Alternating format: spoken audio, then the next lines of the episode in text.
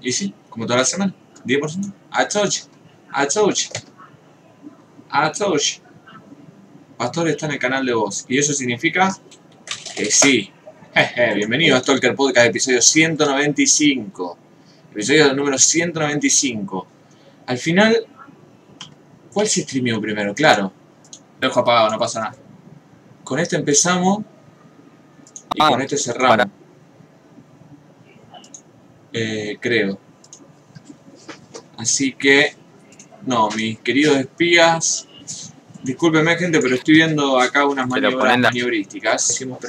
Claro, no, TNT el último, entonces 194 que quedó último. Oh, la puta madre, quedaron al revés. Bueno, quien quiera que esté viendo el canal va a tener que, que capturar eso y decir, ah, el 94 viene después, después del 93. ¿Qué se le va a hacer? Así la vida, uno pretendría, ¿no? Uno dice eso y decir, ah, como quien dice, ¿no? Los caminos de la vida no son lo que yo esperaba, no son lo que yo quería, no son lo que yo imaginaba, ¿no? Parafraseando la letra. No hay nadie, de la vida. nadie se me aguantó, era chiquete, caía. ¿Qué vaya agosto? ¿Explota todo? Es que a mi madre la veo cansada. Uh. A ver. Nada, muy bueno esto. Esto es Tenet. Si volver para atrás, esto es Tenet 2. Tenés. Buenardas, dice Lucas Long. Buenas, dice Luisito. Tomás Montoro dice Olinas. Tomás Montoro vuelve a decir feliz cumpleaños nuevo. Ezequiel Oño dice feliz etcétera. Tomás Montoro dice es iluminación. Mariano Yeah. Zafino dice buenas. Doble A dice olainas. Roman Duke dice buena gente. Eh, ¿Dónde dicen eso? En el chat. Porque estamos en vivo por YouTube, como siempre, como todos los viernes a las 22 horas. Eh, el día de hoy, gente, mientras esperamos que se conecte el ley, ¿no? Cuando se conecte el ley, acá empieza la joda, acá empieza la bailanta. Pero por ahora, les voy a comentar básicamente de qué se va a tratar este episodio. Este episodio se va a tratar de jugar con la transmisión como estamos haciendo ahí, de planificar para el 2021, de decir lo bueno y lo malo fue el 2020, pero ¿cómo haremos todo eso? De la siguiente forma, con películas. ¿Por qué? ¿Por qué? Porque este es un podcast de cine, aunque no lo parezca, el 90% del tiempo. Por lo tanto, eh, vamos a sacar esto antes que explote todo en serio. Eh, lo voy a estopear. No, lo voy a dejar que se lo vaya reproduciendo. Lo que sí necesito abrir, porque tengo un enviado, no lean las críticas del Roger No. Cosa, eh, tengo un infiltrado en la, en la inteligencia casística que me va a dar información muy relevante en cierto momento, así que necesito mantener este WhatsApp abierto. Este de su noto no hace falta, voy a abrir un notepad. Lo que sí vamos a hacer en un principio es que le voy a mostrar algunas cosas que, que estuve viendo esta semana y me causaron mucha gracia. Como por ejemplo, esta, este meme, este video. Miren el tiempo que hago para esperar ley. Miren este video. Escuchame una cosa, pedazo de hijo de remil puta y la recalcada concha de tu renegrida puta madre, hijo de una camionada de porongas y filípicas, sorete de onda. Bueno, y así por una hora y 20 minutos. Y después tiene otro plot twist al final. Eh, miren este video. Porque hoy a los planteles no les gusta el técnico que los dirige y lo limpian, ¿eh? Lo limpian, lo limpian. Sí, ríanse ustedes. Ríanse, ríanse. Dale, decí lo que tenés que decir, Dale, Talibán. dale, Decí lo que tenés que decir. El Michael Jackson canalla que va para atrás. Maravilloso. Hola gente, paso a saludar porque estoy trabajando. No te preocupes, charanguito. ¿Qué hace trabajando un primero de enero? Solo Dios sabe. ¿Sabe quién sabe eso? El capitalismo sabe eso. ¿Qué hace trabajando? Tendría que estar con tu familia. Ay no, escupí mi cuaderno. Igual tengo esta hoja abierta. ¿Qué? Igual tengo esta hoja abierta hace como tres semanas y algo le iba a pasar tarde o temprano. Ah. Buena gente, dice el profesor Cocoon. Eh, Ah, trabajo en la salud y me tocó. Bueno, entonces muchas gracias por tu arduo trabajo en este año. el héroe, el héroe del 2020. Sí. Eh, uno de los héroes del 2020, charango. Ah, pará, entonces vos te estás por vacunar. Va a ser uno de los primeros que se vacune. Ya lo vacunaron, ahí te Córdoba, mira. Ajá. Eh, sí, sí, sí, puede ser. Que paz descanse entonces, por charango ahí en the chat. We are anti-vaxxers now. Después contá qué onda, si te sale un tercer brazo o algo. El Facu está rescatando a niños con las manos reventadas por matasuegras. Mata suegras, ¿cuántos días no escuchaba eso? Se viene el podcast de la vendida de humo a futuro. ¿Planificar? ¿Qué no entendiste del año pasado? Mira, yo había planificado cosas a comienzo del año 2020 que sabía que iban a ser mentiras, como todos los años. Pero gracias al 2020 y todo lo que pasó, las pude cumplir. Así que muchas gracias a 2020. Para mí, uno de los mejores años de mi vida. Y para vos fue muy productivo. Sí, pero pasaron cosas muy feas. Porque siempre estarán en mí. No, en serio. Eh, obviamente, para mí personalmente fue un año muy, muy bueno de alguna forma, pero fue tan terrible que no lo puedo considerar un buen año. Eh, saludaciones, dice el me parece. Porque al cine me equivoqué. Eh, nunca entendí por qué ese nombre a esos cohetes. Un héroe, el charango. También hay algo festivo relacionado a las suelas, ¿no? El espantazuela ya, ya no. Como unas cornetas o silbatos. La bubucera. Por misoginia, ¿qué más, Ezequiel? Me gusta esa luz verde y celeste. En realidad es verde, pero la camarita la toma como celeste. ¿Cómo que celeste? A ver. A ver que tenemos delay acá. Ah, como azul. mm. Hmm. Hmm. Poner a verde de nuevo, poner a verde de nuevo. ¿Para qué verde está mandando? Este, No, mandale el de arriba que es más picante. este. Ese. No, este estaba. Este estaba antes. Sí, Sí. sí. A ver. Wow. Esto es como bien A estricto. ver, préstame, préstame. Ay, me lo vas a sacar. Sí, me cansaste ya. Pero mira qué lindo que se No te ve. puedo dar el cosito un segundo. no- No, dejó violeta, se ve re bien el violeta. Ve, no, este verde es más verde. Mirá, Y pero sí estaba este puesto. no estaba este. Sí, estaba este. Mirá, no estaba este, estaba este. Poner violeta. Después ponemos violeta. Dale, que violeta es del feminismo. El violeta no es del feminismo. Sí. No, el Sí. rosa es de las mujeres. No. Ahora lo ponemos. No, reba por güey, jajaja. Este es el episodio del de la petiza. La corneta que suena re fuerte. Porque la misoginia que arruga. Si fuéramos picando a los cohetes lo llamaríamos Barreda. Sin duda es una película de, de Gaspar Noé. Stalker's Wave. Eh, Ah, ¿Vieron el video de Bichu? Lo vieron, ¿no? Lo pongo de nuevo por si no lo vieron.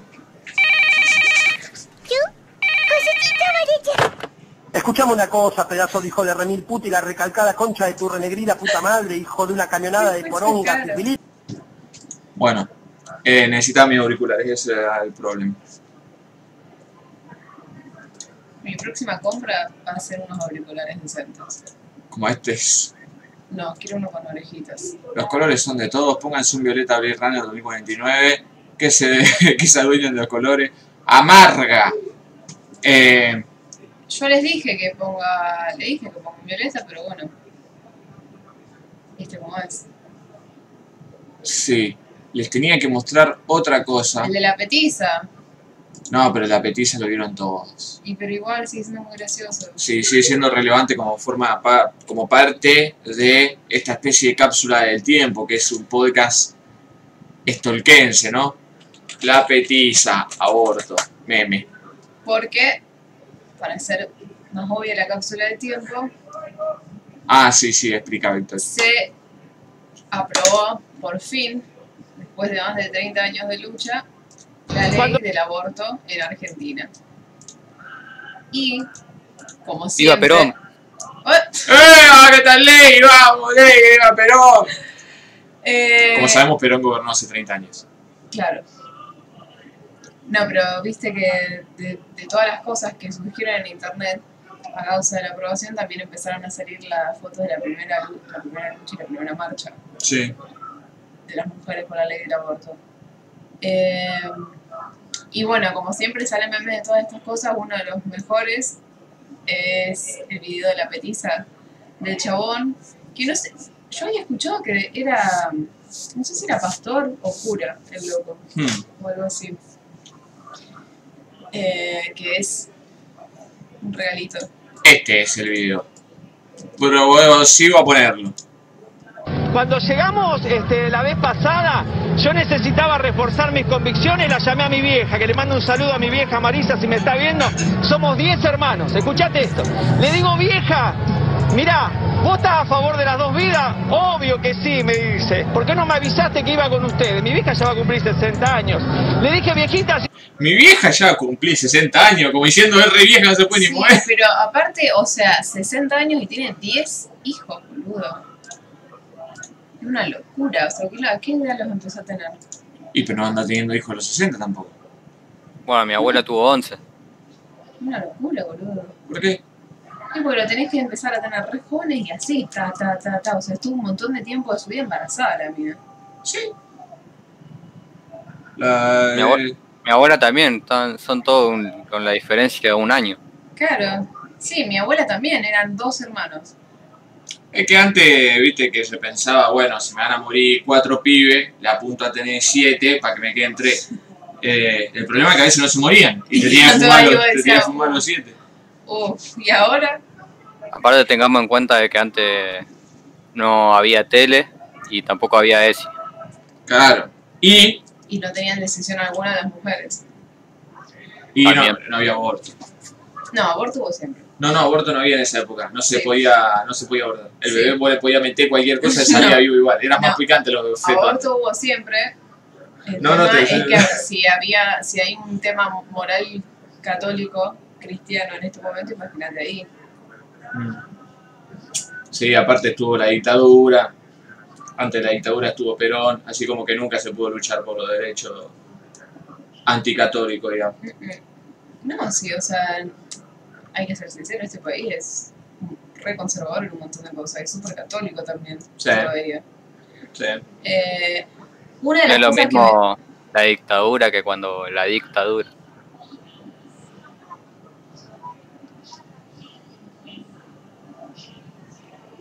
No es lo mismo la dictadura que...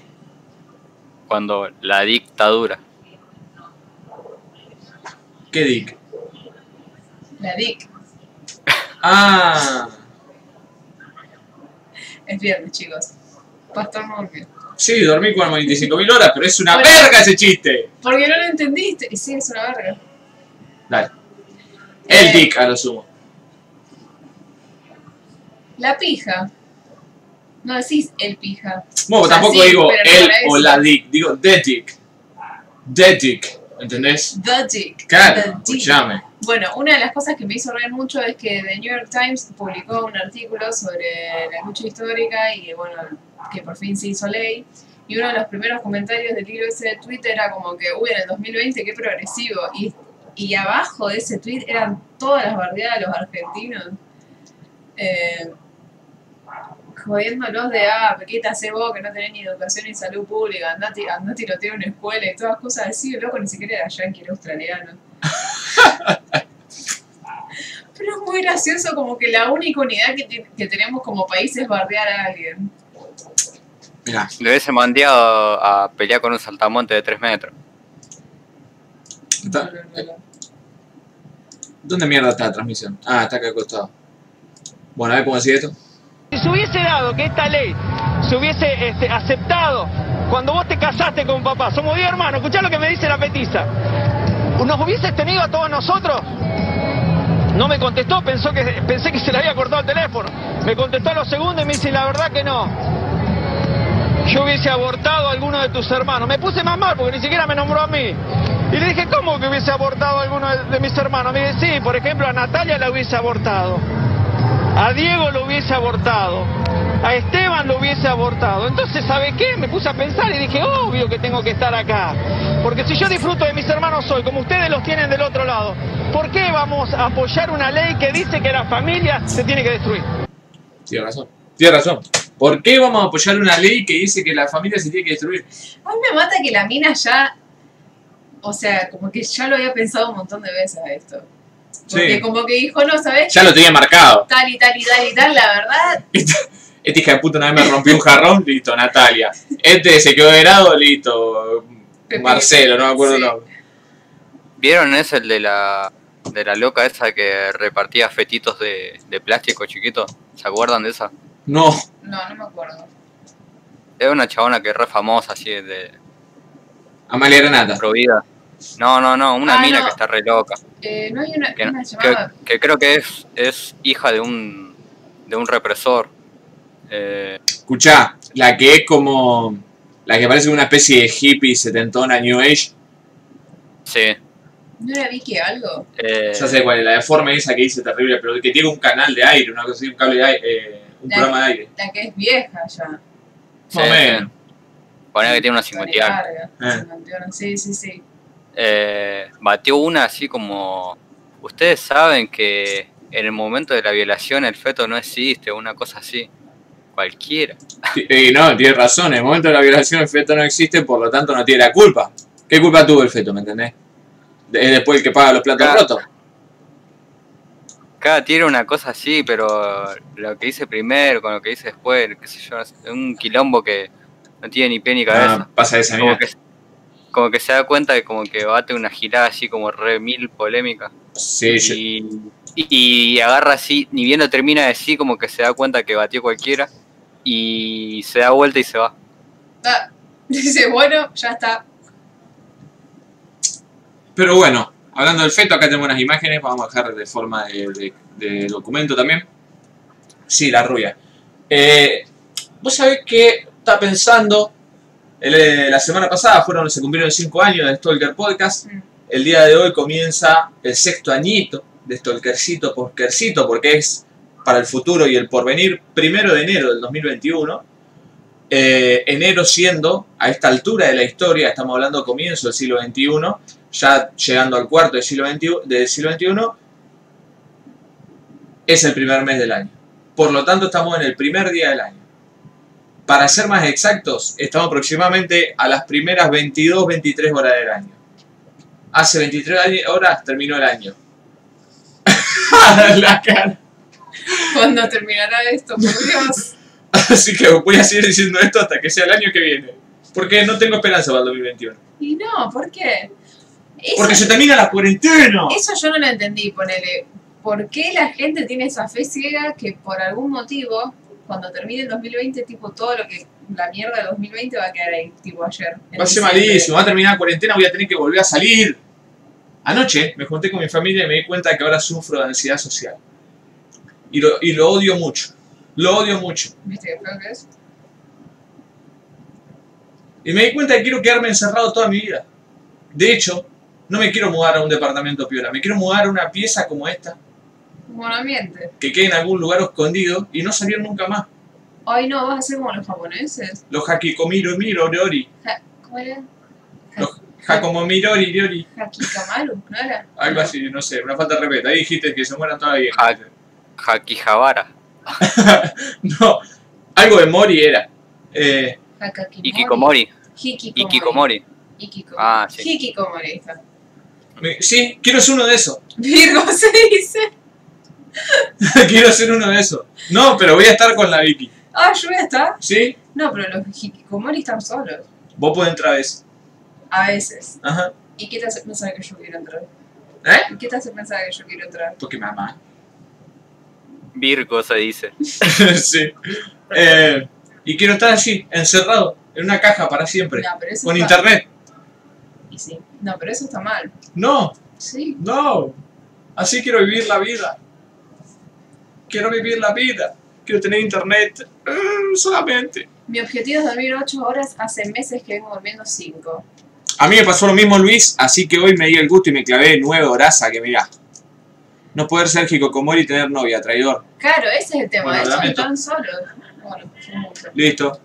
Andate a vivir a un gaming café en Araharajuku. Harajuku. Yo- tienen que hacer la paja con hentai. Si no, no vale. Ah, pero eso ya lo tengo. Check. Yo voy a estar, jaja, la Vicky lo va a dejar por Virgo. Ah. Saquen ese A al final porque me da mucha vergüenza, por favor. Sí, Un- bueno, decís A. Yo lo re digo A. Sí, pero no al final de cada una frase no tiene sentido. Llegué, a ver si explota el país. Me preparo unos mates y lo escucho. Eh, por. Igual, ojo, me parece que. Porque esto no va a terminar, tipo ahora.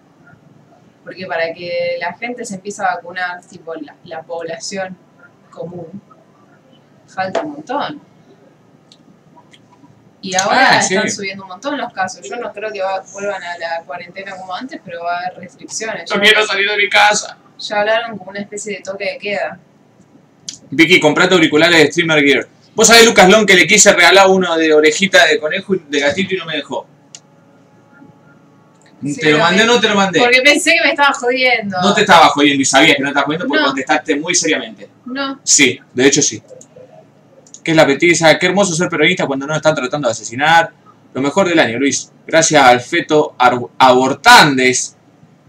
Al feto abortantes. Me gustó ese Lucas Long. Lo voy a guardar en un lugar donde valoramos mucho ese clase de inventos como Al muerto de hambres y Ma- eh, Mugricio Masacre. Mauricio Masacre es muy bueno. Mauricio Masacre el que mejor cierra, digamos, pero Al muerto de hambres también es muy. La petiza, lo del Señor de los Anillos, el feto decapitado, la capoeira en el lado pro vida y mucho más memes que se convirtieron sin quererlo. Sí, igual hubo más memes las la, la vez anterior. Bueno, pero este año ya hablamos de que fue un, año muy corto de memes. Imagínate que el chabón este de la petiza hizo esta, dijo esta pelotude y hubo 12 horas de meme con, de memeo continuo Mm.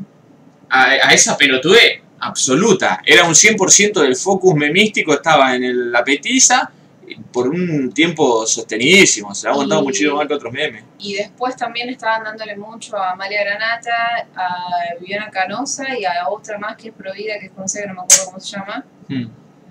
eh, diciendo, uy, ¿qué van a hacer ahora? Pero sí, Twitter estaba como medio seco. Para, me acordé que todos los memes los guardamos acá, en, en la madriguera del bache.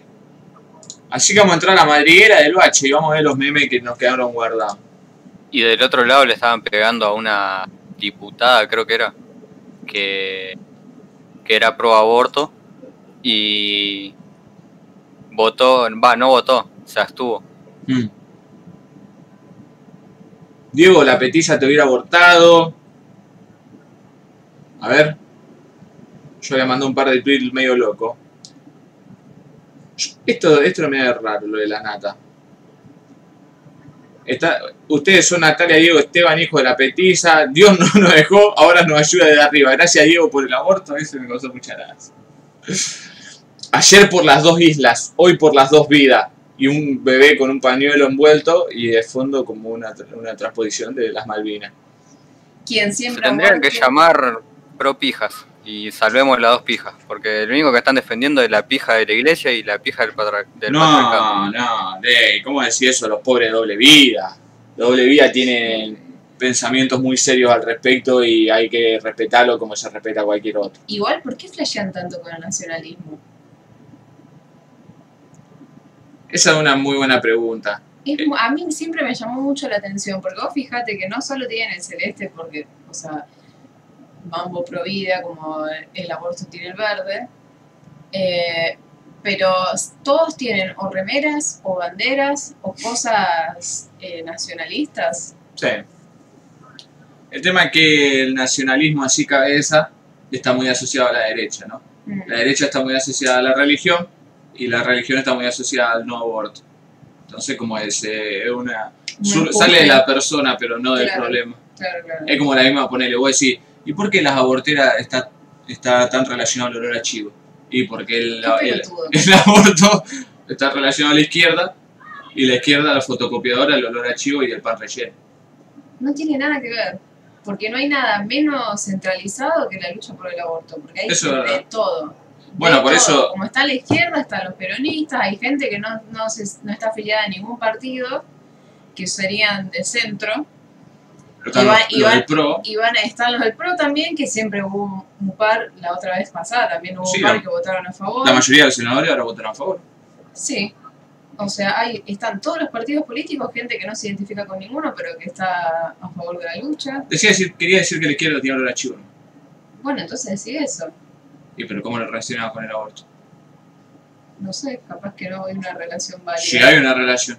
El- la, la única propuesta nacional de todos los tiempos sobre el aborto siempre fue de la izquierda.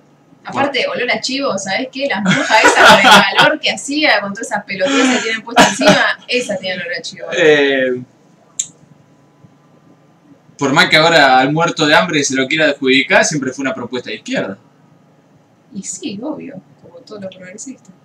¿Quién siembra muerte engendra y cosecha muerte? No se quejen después de los femicidios. La naturaleza es sabia. Felicidades a los que apoyan la muerte de inocentes. Eso lo había puesto un cura. Rodrigo Robles. la foto en primer plano terrible. No sirvió nada rezar. Orar es una mierda. Fui a la iglesia con mi abuela, pedimos incluso hace unos minutos. Recé para que no sea ley. Y ahora me entero que Argentina es ley. La cantidad de, de artículos le faltan a Santiago Bañato por el amor de Dios. Es ley. aborto. Aborto. He perdido la fe con Dios. Es todo mentira, Dios no existe, porque si existiera no hubiese permitido esta. Está. Está. No, porque no, hubiera, no hubiese permitido. Está, tipo, corte, ¿entendiste? Bueno, Me lo imagino haberlo llegado al límite de Twitter y siguiendo escribiendo ahí cualquier pelotudo. Bueno, lo mejor es aborto. Insólita respuesta de diputados de Paraguay ante la aprobación de la ley. Ah, esto. que hicieron un minuto de silencio. Para Bueno. mí es que está muerto. Ea, ea, ea. Nah. Para los bebitos abordados. Esto me lo estamos. Yo estaba haciendo un análisis del mapa abortero mundial Mm. con dos compañeros del trabajo y uno me dice en Paraguay hicieron un minuto de silencio por ahí y le digo, tomate la acá, que bla bla bla y lo busqué y era cierto y no lo podía creer. No lo podía creer. Y ahí me di cuenta que esto es muy loco. Esto es muy loco. Me di cuenta cómo nos han culiado toda la vida a, a Ameri- a Sudamérica, digamos, siempre ha quedado marcado eso, o ponerle a los que nos llaman latinoamericanos. Mm. Eh, pero cómo nos han culiado en particular con la religión. Porque a nosotros nos engancharon la religión, nos dejaron como los boluditos que rezan nomás, Ujú. y ellos sí, son boluditos que rezan con toda la ira y todo eso, digamos, pero, ah, o sea, tienen otra noción de la religión, una noción de la gente con plata. En cambio, nosotros somos los pobres que creen en Dios. Y me acordaba que hace poco, leyendo, estaba terminando de leer eh, El hombre en el castillo, y en una parte se habla como, tienen como hay unas piezas que son, o sea, se habla todo el tiempo en el, en el libro sobre, sobre la colección de antigüedades. Y como las colecciones que yo, americanas antiguas, como los, las piezas americanas antiguas valen un montón, porque digamos ahora son, ahora son japoneses, los americanos, digamos, y todo lo otro está tomado por Alemania, entonces como que el- la cultura americana es una cultura perdida ya, no existe más, la norteamericana, perdón. Eh, o la estadounidense, mejor dicho. Y, y llevan unas piezas ahí que son una verga, porque son yankee posta y dicen, y como un japonés que le dice, no, esto es una pija, así, capaz lo que podemos hacer es fabricarlo en masa y vendérselo a los sudamericanos, digamos, que lo van a comprar como amuletos y cosas así. Y ahí me di cuenta que es verdad, a nosotros se nos cagan de risa de esa forma. Y después estaba buscando una canción perdida de Filthy Frank, una canción africana, y estaba leyendo ahí la investigación para ver cómo había quedado eso, a ver dónde podía empezar, y decían, no, esto capaz que tiene que ver con el... Capaz que es una canción cristiana que la cancelaron en, algunos países de África. Y contestó un africano ahí un video, y dice, no, mira, acá el cristianismo es la religión más, más picante de todo el, continente que yo, y muestra, y tiró ahí toda la data, y me di cuenta que también, los africanos también. Así que todos los pobres somos los únicos boludos a los que nos encajan en la iglesia de esa forma. Eso es un, un claro resultado del fuerte colonialismo que se Sí. sufrieron acá. O sea, erradicaron todas las previas religiones, a las que ellos le decían paganas, y los metieron acá. Y obviamente las religiones y cosas así eh, van a pegar más en pueblos que están empobrecidos, que le están pasando como el orto, porque si vos le prometés a alguien que, bueno, ahora le estás pasando re mal, pero después cuando te mueras vas a tener un paraíso, van a, se van a aferrar a eso. Si no, ¿qué hacen? Y ahí me di cuenta que para dejar de ser pobre tenemos que matar a toda la iglesia primero. Suerte con eso. Sí. No necesito suerte. Es muy fácil. Si tu solución son barra bravas, Porque los barra bravas son bastante católicos algunos también. Son re creyentes. Un barra brava es creyente si no tiene un millón de dólares en la cuenta. Agarrá cierta plata de los impuestos. Un mínimo comparado con la que se ven chorear todo este hijo de puta. A cada barra brava, dependiendo de la cantidad, obviamente la, la 12 de los guerreros y los borrachos del tablón no van a cobrar lo mismo que la barra de morón, ponele. La de morón obviamente debe salir mucho más cara pues son más picantes. Ah, Eh, por más que sean menos. ¿Qué sería la barra de morón? Eh, hay un club que se llama Morón. Ah. A cada uno le tirá una cierta cantidad, eh, digamos, eh, acorde a la cantidad que son o a la potencia que tenga la barra. Y cada uno tiene, as- tiene asignada eh, una zona en la que tiene que eh, prender fuego a la iglesia y asesinar a los curas. Una vez hecho eso, que, la, que, la- que las barras compran su cometido y que yo y sacan las canciones de eh, nosotros matamos más que ustedes o esto que el otro, se cierra cualquier tipo de comunicación que quieran mandar cura de otro lado y cosas así y se los persigue en una especie de estado militar eh, a cualquier religioso y se los asesina. Y pero, ¿cómo triunfaría eso sin tener, ponele, cómo triunfaría esto acá sin que otros países más poderosos que son igual de, de religiosos interfieran? Cada uno en la suya. El que quiere interferir, traemos a los peruanos, enganchamos ahí a alguno, guerra. Listo, corta. No le vendemos más vaquita y ¿Sabes cosas de qué esas. Tenemos que hacer un núcleo de death metal. Empezamos a crear todo barbikernas y, y empezamos a quemar iglesias. Sí, Y chao, lo volvemos a la segunda Noruega. no es mala, no es mala. Y bueno, o sea, tenía un motivo más o menos similar, el loco, el de la...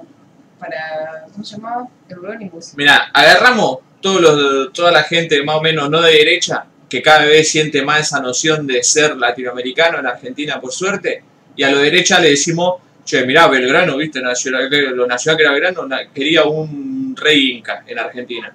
Ah, si Belgrano quería un rey inca, esto que el otro, la religión. yo pensé que quería más a San Martín, ¿no? Belgrano. A Belgrano lo quieren igual. Por, si ven la bandera, listo, lo quieren. Y ahí ya enganchamos a todo y le decimos, no, acá tenemos que instalar que es una religión mapuche. Y listo. Hacemos prender fuego a la iglesia también. Esa otra. Ah, primero otra cosa. Esto para todos los oyentes del Estado independiente de Roma. O italiano que esté por ahí. El primer paso es asesinar a, a Juan Pablo II. Que está muerto ya, pero hay que sacarlo, matarlo de nuevo y después matar a Francisco. ¡Ay! Matarlo, ¡Ay, ese me guacho. aplastaste el dedo! ¿Qué te pasó? Me aplastaste el dedo y no sacabas la rodilla y me estaba aplastando el dedo. Para, dejemos de decir que hay que matar gente, pues no van a bajar el programa de nuevo. Sí, mal. Hay que efear Sí, a Francisco. sí. A mí me causó mucha gracia, porque habían pasado una transmisión ahí de la derecha, Sí. eh, y estaban hablando esto que el otro, y el chat todo, el Papa tendría que haber hecho más, el Papa no hizo nada, el Papa se, que se lavó las manos y qué yo, y estaban como re enojados con el Papa porque no había repercutido más. Otra cosa, hay que matar a todos los peronistas también. Lo que hizo un montón de los que votaron en contra eran peronistas de derecha. ¿Y pero qué van a ¿Quiénes, quiénes son si no? ¿Quiénes son si no? Y bueno, eh, claro, si hay gente que dice que los que son más progres más que peronistas son kirchneristas, pero son peronistas. Todos son todos kirchneristas menos Cristina, entonces. Son, son peronistas, son las dos cosas para mí. Ve, ahí lo tenía Roman Duke. Es un, es un peronista religioso. eh, peronista sectario, porque era ese banco a Francisco. Y sí, te das cuenta. Duke, cualquiera que tiene un ping de Perón ya lo entiende. Por más que lo vea matando a una persona, violando a uno ahí en, en un descampado. No, lo va a apoyar No, porque no, tiene un ping de. Perón. Amigo de Viera encima, pobre Francisco. Sí. ¿Cómo se levanta los anteojos en silencio cuando dice lo de, le dijo el viejo, el nivel de drama del chabón? Eh, Vos sabés que yo pensaba lo mismo, boludo. Eh, Tiene como todo un acting la cosa. a ver, a ver. ¿Qué decía por acá el chat? Salía a ver con una faca, picantear a Pastor impunemente. Eh, uh, impunemente. Le fajé 34 puñaladas. La encontré en el bulín y en otros brazos. Sin embargo, tranquilo y sin no me acuerdo qué, le dije al gavilán puede marcharse. El hombre no es culpable en estos casos. Los comentarios de que va a leer los podcasts borgianos vas a leer. Flashean res- reseteo, se autodiagnosticaba la ansiedad social, un terapeuta urgente. Por suerte mis planos no tienen nada que ver con la cuarentena, solo tengo que dibujar y mi objetivo. Me autodiagnostiqué de doble A porque qué yo, que lo mismo que lo diga yo, el pichín de central, o un psicoanalista, lo mismo. Si los, dos entendemos, lo- los tres entendemos lo mismo de la vida. Virgo se dice, andate libre papá papa. ¿Por qué va a explotar hoy? ¿Podemos hacer una lista de pro y contra de las propuestas de Pastor? Por favor. Eh, igual para mí es bueno. Estamos empezando la segunda ola y todavía no tenemos suficiente vacuna, no termina la pandemia. Claro. Che, que a pie la luz, gracias a Descartes. Yo no tengo nada que hacer en el mundo exterior, ir al gym y nada más. Mirá, tranquila, todo todo para decir que va al gym. Tomátela, payaso. Advertite que se lo tenía. Eh, che, el año pasado estuvo Suponte. Hay varias cosas que se quedaron en el olvido. A los 15 minutos ya estaba la petiza de doblaje latino. ¡Wow! Año nuevo, iluminación nueva, dice Karen. Exactamente, Karen. Bienvenida, bienvenida al estudio Stalkers. Ahora con iluminación. Es más, después nos vamos a comprar una de esas cámaras re copadas, así que nos van a ver en HD. De hecho, ya tengo pensado lo de la cámara. Uh, no lo puedo decir porque es muy bueno. No, no. Bueno, Do- tengo que comprar dos micrófonos entonces. eh, también lo tengo pensado. Uh, no lo puedo decir porque... tenía todo Sí, pensado, tengo todo pensado, tengo todo pensado. Bueno, entonces yo me voy a comprar los auriculares. No, yo te voy a comprar auriculares. No. ¿Qué? ¿Qué cámara? Y no te puedes. Por un 2021 con una mejor conexión para que Kel, porque enseña de la escuela, jaja, la derecha siempre flashea con el nacionalismo como una forma de reafirmar el, el patriotismo y que no es un agente externo que lo está bancando. Marcelo Benedetto es re nacionalista, eh, medio una idea que se quedó de la Guerra Fría. Nuestra derecha no es nacionalista, se la pasan recibiendo órdenes en la embajada. Bueno, el tema es que el nacionalismo es el que entienden ellos, ¿no? Porque son nacionalistas neoliberales, digamos. Del enemigo, si me permiten la paradoja. Del enemigo interno influenciado por el exterior, faso, pan relleno y fotocopia. Malabares, relleno de capítulos sin sentido. La izquierda propone, el peronismo concreta. Increíble la forma de ver a alguien por sateo en vivo y en directo. Pausé macros para escucharlo. Uh, Scar, tenemos que volver a ver macros. Te dije, vamos a ver macros el otro día. Me dijiste, no, no, no. Ah, porque estaba mal bueno. Tiene razón de Roman Duke en eso que dice, Dejá de pegar a Román Urley. pero roba mucho. Roba mucho el, peronismo y está siempre a la orden del día con el, con el populismo. A, a esto de popular, a acá podemos captar gente. Bueno, vamos a hacerlo. El tema es que la izquierda propone el peronismo concreta porque la izquierda no tira a nadie. Si todos los payasos quieren ser un poquito fachos siempre. Los paraguayos necesitan otra triple alianza. Paraguay, menos mal que Paraguay no existe. Los paraguayos eh, a- orándonos somos grosos, pero no se pasen. Acá cualquiera me lo esperaría a los brasileños, pero no a los paraguayos. No, pero a eso iba yo con toda la historia mundial del el cómo los latinoamericanos y los africanos rompen el culo con la religión. Es que son todos así. Mm. Incluso Argentina, con todo esto que hemos visto en los últimos años, es el menos religioso de todos. Sí. Imagínense lo que son los otros. Pastor, ¿terminaste de leer La Conjura de los Necios? Yo voy por la mitad, es buenísimo. Sí, Lucas Long, es uno de mis libros favoritos de los tiempos ahora. Qué raro, Pastor no dijo que ¿Se acuerdan Jorge... Sí. de eso en, en Brasil? Que estaban eh, en cada esquina de Brasil, así una, una avenida como si fuese Avenida Pellegrini. eh, do- dos chabones por cuadra, o minas, eh, rezando. Que era toda una cuadra así mega larga y, y cada una esquina así había gente rezando, era muy cualquiera. No, no lo vi eso. Pero no me extrañaría. No tengo palabras, la vi que estaba explicando la religión o el peronismo. Es que es un tema de haber sido colonizado, más que desarrollo. Estados Unidos es uno de los países desarrollados y la muy fuerte allá tanto como acá. No creo que eliminando la iglesia se vaya a la pobreza. Eh, es un buen comienzo. Se va a la pobreza tirando capitalismo. Y la forma de esta manera, rudo, débil, rudo, débil, rudo. Pastor ejecutando la orden 33, guerra, listo, corta. Pastor enloqueció del poder sin poder. Yo me ocupo de invadir corriente, la tengo en tres cejas. Mirá, si algo nos enseñó la historia argentina, es que justo corriente es la que menos necesita invasión. De hecho, todos los correntinos tendrían que invadir a nosotros. Hay que empezar a hacer recital en la iglesia. Ponerle una media sombra y el resto sale por lógica. No. Y encima el otro día fue el aniversario. Por favor, Oño, la puta que te parió. No, San Martín, dice ¿Viste Román. que es San Martín? Sí, San Martín, obvio que va a ser un, un ídolo patrio más grande que Belgrano. Pero el que propuso lo del. Lo del rey Inca fue Belgrano, no fue San Martín. ¿Y pero por qué pensarías que ellos van a decir que siga un rey inca? Porque lo dijo Belgrano. No tiene nada que ver, vos le estás diciendo a gente que es nacionalista con su concepción argentina que flashean Pero no europeos, lo entienden, que, es el que un nativo sea... le, decimos, le decimos que el Inca era blanco. Ya Ah, está. No, la vuelta de pelotudo. ya. Le decimos que el Inca era blanco y que lo propuso Belgrano, listo, ya está. Si toda esa gente hace lo que... Claro, vos no estás lidiando contra eh, Descartes. No te van a andar criticando refutando cualquier cosa que le tira. Lo que le diga te lo van a seguir. Aparte ya te dije, lo vamos a matar todo, así que si no lo hacen lo matamos. Corta. Para mí, el primer problema es subestimarlos y pensar que son todos unos pelotudos. Para mí el primer problema es subestimarlo y pensar que son todos unos pelotudos. Porque no hay nada más pelotudo que. no hay nada más peligroso que un mono con una ametralladora. De hecho, sí, un agente SWAT con una ametralladora probablemente. Pero el agente SWAT lo puede, le puede hablar, pero al mono no. San Martín bancó a Juan Manuel de Rosa, que es como bancar a Perón. San Martín entonces fue peronista. En este ensayo voy a. No, pará, doble A. Eso pa- pasa que hay una cuestión ahí. Sí, Rosa fue un hijo de puta y se lo, se lo compara mucho con Perón en el sentido de que también fue un hijo de puta, pero los dos hicieron.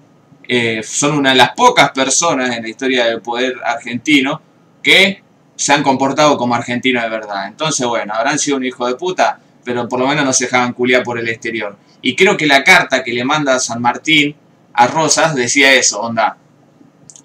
No le dice, vos sos un puto de mierda que batió cualquiera y esto que el otro. Le dice, no te dejaste culiar por lo de afuera. Toma, te mando el sable.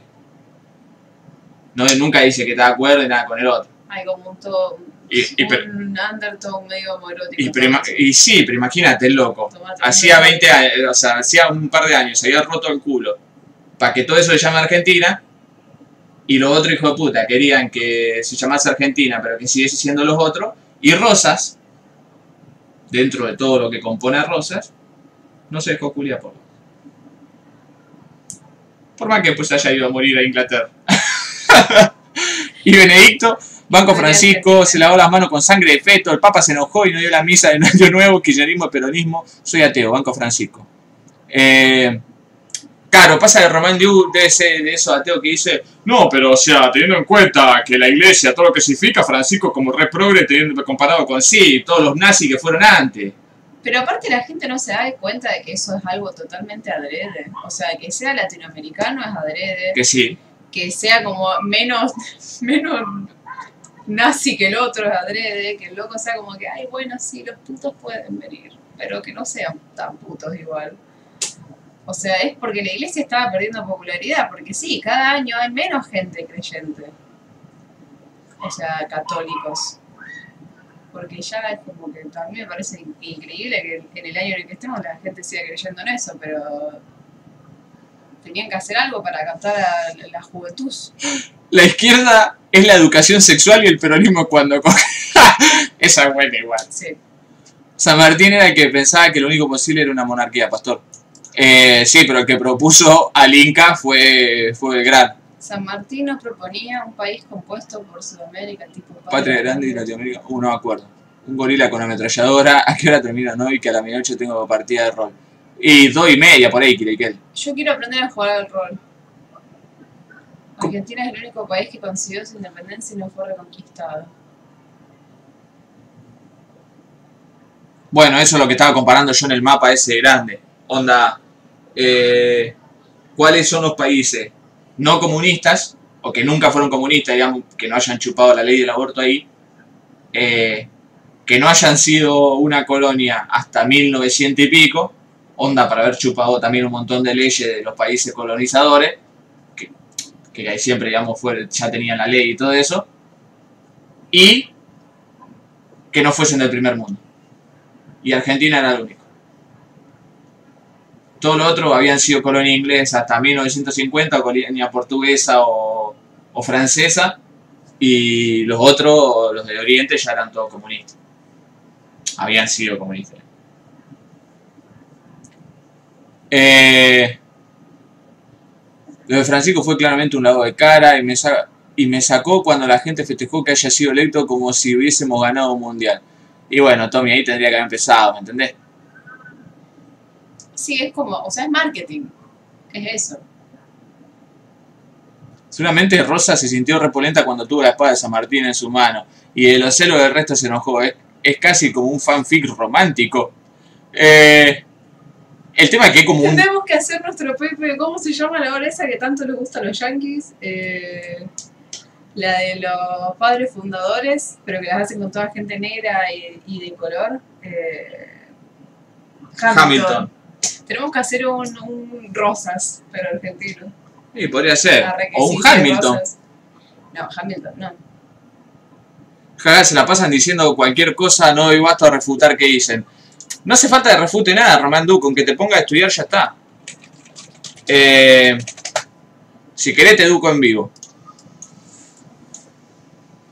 Belgrano y el rey Inca, la idea que pudo cambiar la historia de la independencia. El general Manuel Belgrano, poco antes de reasumir como jefe del ejército del norte, propuso ante el Congreso de Tucumán que se aprestaba a declarar la independencia la instauración de una monarquía inca en América del Sur. Una propuesta que contó con el beneplácito de José de San Martín y, Martín Miguel de Güemes, pero que causó estupor entre varios representantes porteños, etc.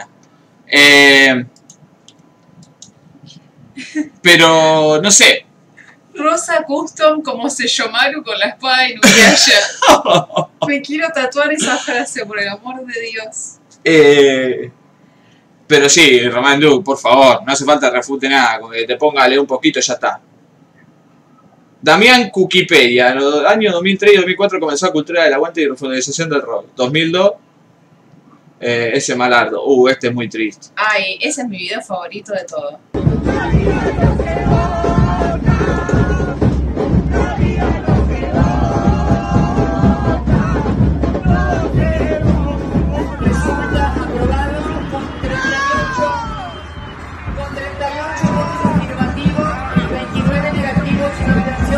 Ese está re mal.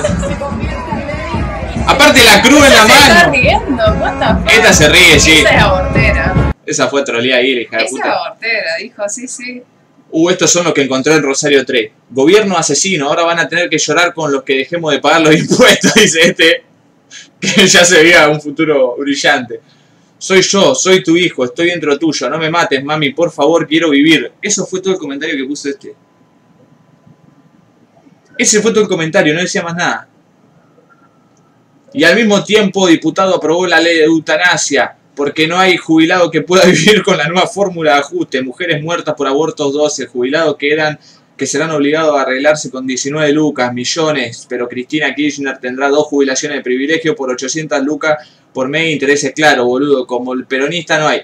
Y dicen eso de Cristina, yo no puedo creer. Menem y la otra hija de puta, lo que cobran. ¿Qué otra hija de puta? Ahora no venimos la mujer. Lo que, Ah. lo que nos, vamos a, nos vamos a quejar ahora recién de lo que cobran los presidentes. Pero, boludo, vos ya es algo... No lo escucho, me tapa el ruido de rotas cadenas. O sea, ya es algo demasiado personal. Esto fue re triste.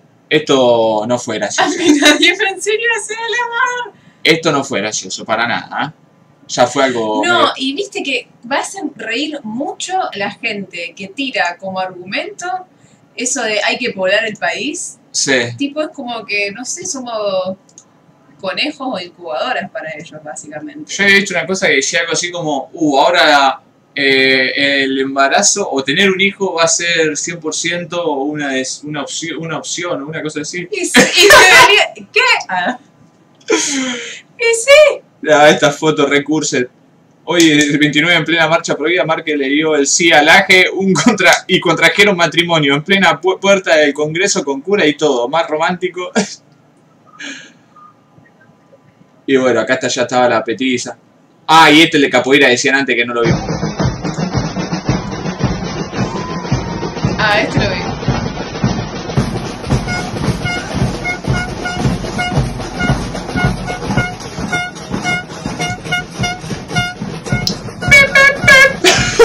Contento el viejo Ay. puede bailar. Ese me dio mucha cosa y pasaban el clip de, de Pino en la sesión del 2018. Hmm. El do it for him. Acá está, este era el mapa. Veis como decía. Primer mundo, digamos, Europa, bueno, salvo acá, los parientes del Dere, que... Igual, No, igual dice permitidos por motivo de salud, o sea, debe ser embarazos riesgosos o violaciones. claro. Bueno, o sea, Gran Bretaña que está bien, digamos, son medio deformes. Eh, Permitidos por motivos socioeconómicos. Finlandia, que no sé por qué, qué drama habrá, habrá ahí, y los primos del Dere, que, se- que ya sabemos por qué. Eh, pero después, bueno, todo el bloque comunista, las colonias, y los únicos dos países, verdad, me había olvidado, el primer país fue Uruguay en realidad. Sí, Pero- hace bastante ya. Sí, pero ya lo dije. Un país que tiene 4 millones de habitantes, no, bueno, joder, las vacas decidieron que querían el aborto. Eh, y bueno, ahí abajo Sudáfrica y, y Camboya son. Ya sabemos. Ah, A mí me sorprendió que Islandia no tenga aborto legal. ¿Va a hablar de Shingeki? Puede ser. Se aprobó la ley en el día 30. 30 dividido 3, 10. Fue el Diego, es verdad. Eh, bueno, algo que también decían es que, o sea, el movimiento feminista argentino es uno de los más grandes de Latinoamérica y tiene como bastante repercusión dentro de los otros países, entonces hablaban de que al legalizarse acá, como que puede ser como una especie de efecto en cadena, porque ponele en, la, en los chats y en las otras cosas aparecían eh, las feministas de otros países de Latinoamérica en las que todavía no está, y es como que tipo oh, les mando como fuerza, qué bueno esto. Así que bueno, ojalá que en el resto que... Y Argentina es un país grande, digamos, fue más impor- por eso el uruguayo, digamos.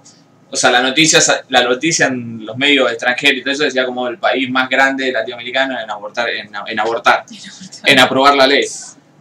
Sí. Ja, ja, ja, escriban lo que quieran, tarados, pedorros, perdieron, ja, ja, ja, chau, chau, adiós, el Ricky. Qué grande el Ricky, por Dios. Argentina igual muerte. Muerte. Dos puntos. Mientras tanto, en la casa de barrio esto pasó el ley que, nada, que se quema con la vela. Las tarifas Ah, no, con un fósforo. baratas nos costaron 157 mil millones de pesos en 2015, 25 meses más que en 2007, Ay, cuando ay, costaron llamita. 3.300 millones de pesos. Además, se cuadriplicaron los cortes de luz. ¿Qué fe que tenía el discurso? Lo siguió diciendo incluso quemado. Natalia, abortada. Esteban, abortado. Diego, me gusta tu estilo, pero va a ser difícil abortarte. Empezó el aborto paluz. Bueno, esos han sido los memes. Y acá está Jorge con un nuevo bigote. Bueno, Se copió el bigote. me copió el bigote, como siempre. Hay que ver Chilelé. Están combatiendo con todo. ¿Chilelé? Ah, y bueno, Chilelé tendría que agarrar el impulso del año pasado para, para, para hacer eh, un quilombo ahí que no se olvide nunca más. Me imagino Sí, que en Colombia también. Yo en Colombia vi que como que está también re picante el tema de feminismo. Hmm, Después en otros países no vi, que no sea Chile y Colombia no, no vi. Deben ser ultra católicos, como en claro. Brasil. En Chile. No, en otros países que no son Chile y Colombia. Hmm.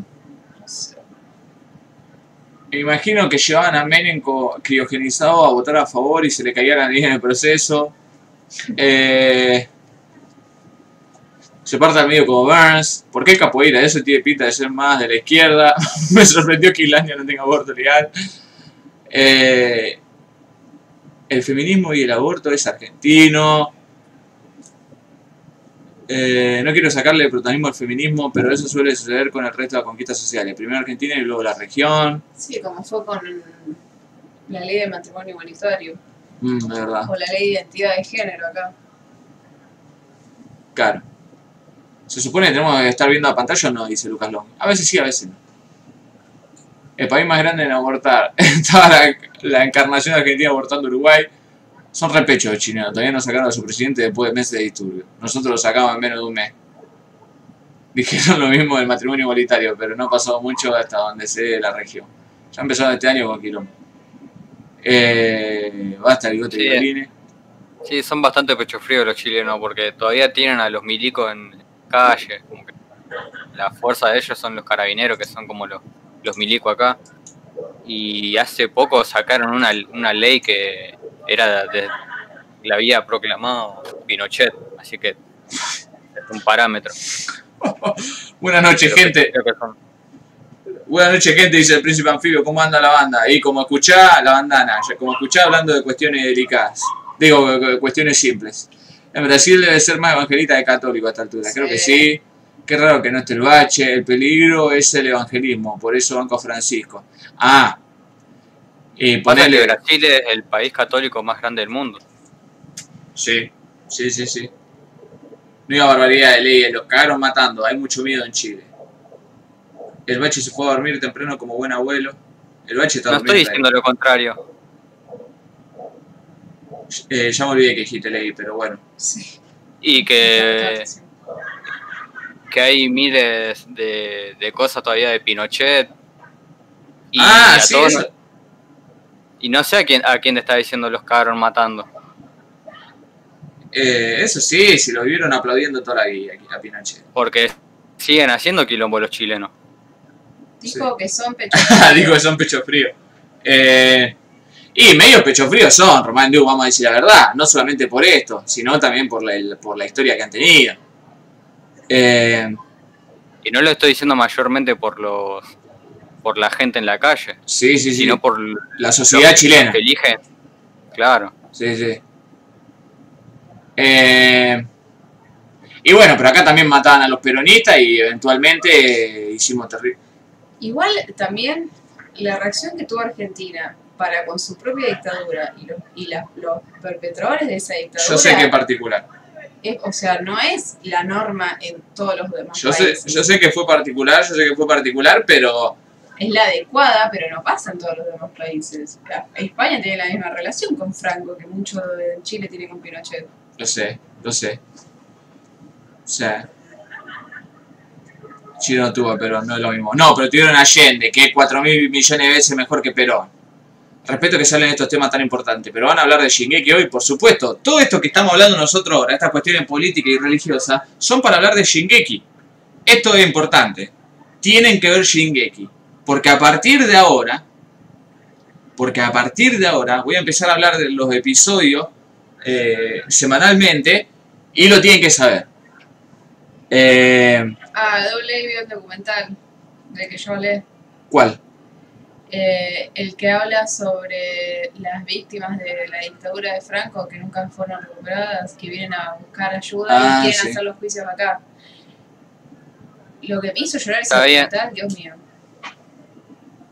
Está bien, Román. Allende no le ilustraría las botas al general porque nunca le ilustraría la bota a un milico. ¡Oh! Uy, uy, uy, uy, uy, uy, uy. Igual, esta época estuvieron medio con vientos más de izquierda progre en América, considerando el plebiscito en Chile, en Estados Unidos, la vuelta de Evo en Bolivia y el aborto, cupo tranca. Sí, pero en Perú se están por arrancar la cabeza toda la derecha entre ellos. Eh, en Brasil están más derechosos que nunca. Acá recién ahora sacamos a Macri. Eh, Uruguay creo que está derechoso también. Sí. Así que yo no sé si está. No sé, no sé, no sé. Le ilustró las botas a Pinochet. Ro- ¿Quién? ¿Allende le ilustró las botas a Pinochet? Allende murió en casa de gobierno. No como el puto de Perón que se fue en un avión a Paraguay. No, le tocaste una fibra sensible a Pastor. No como el, puta, el puto de Perón que dejó la casa y se fue a, a- a Paraguay como el cagón que siempre fue. Seamos sinceros. Como el cagón que siempre fue. Porque encima después nos hizo cargo el puto ese. Como el cagón que siempre fue. Y como el cagón que nunca fue Allende.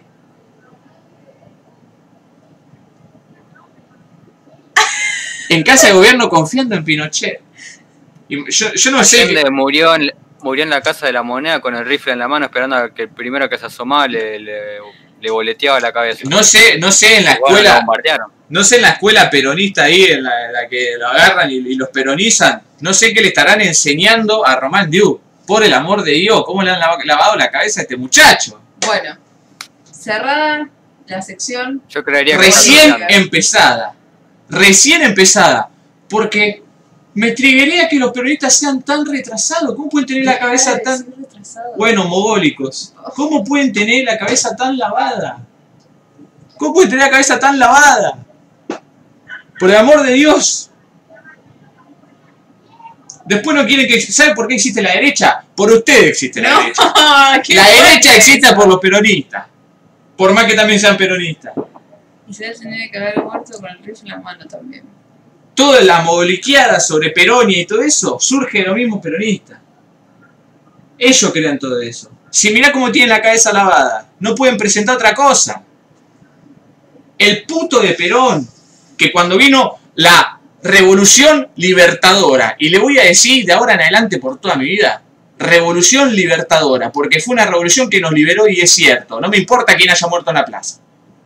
Cuando vino la revolución libertadora, lo sacaron al puto ese y se fue en avión, todo cagado. Después volvió y se mataron todos entre ellos y ¿sabe qué? Dijo, no, mátense entre ustedes, yo no me hago cargo, no soy ni de izquierda ni de la derecha. Esto es un quilombo entre ustedes. ¿Qué pasó por eso? Se cagó muriendo, la derrocaron a una mujer.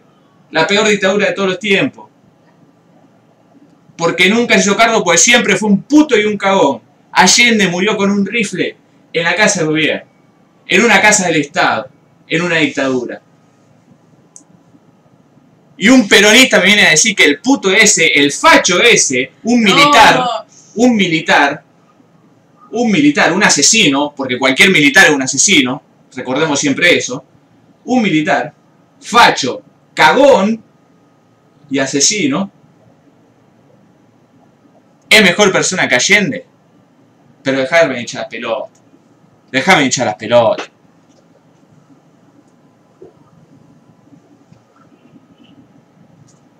Me hizo reír mucho. Scar- Ahora entiendo, Pastor está haciendo cosplay de Eren revolucionario. Vicky de Tenedo, por favor, está luchando fascismo con fascismo. Sí.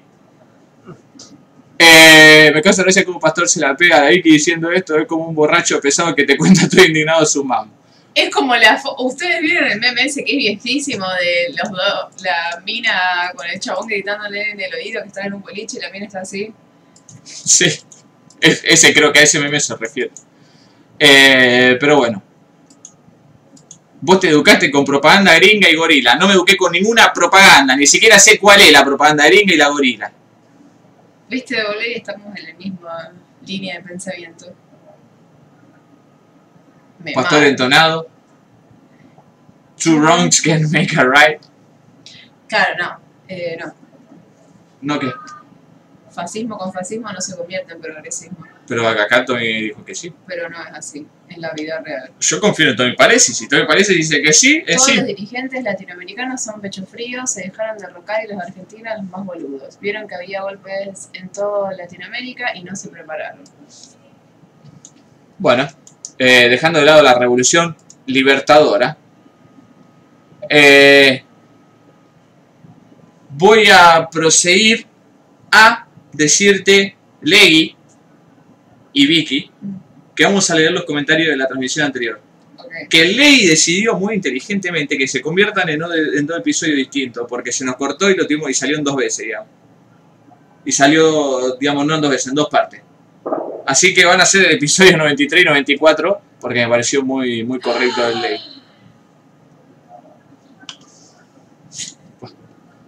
Eh. ¿Qué pasa? ¿Tenés cosas que? Sí, Victoria, propuesta de trabajo.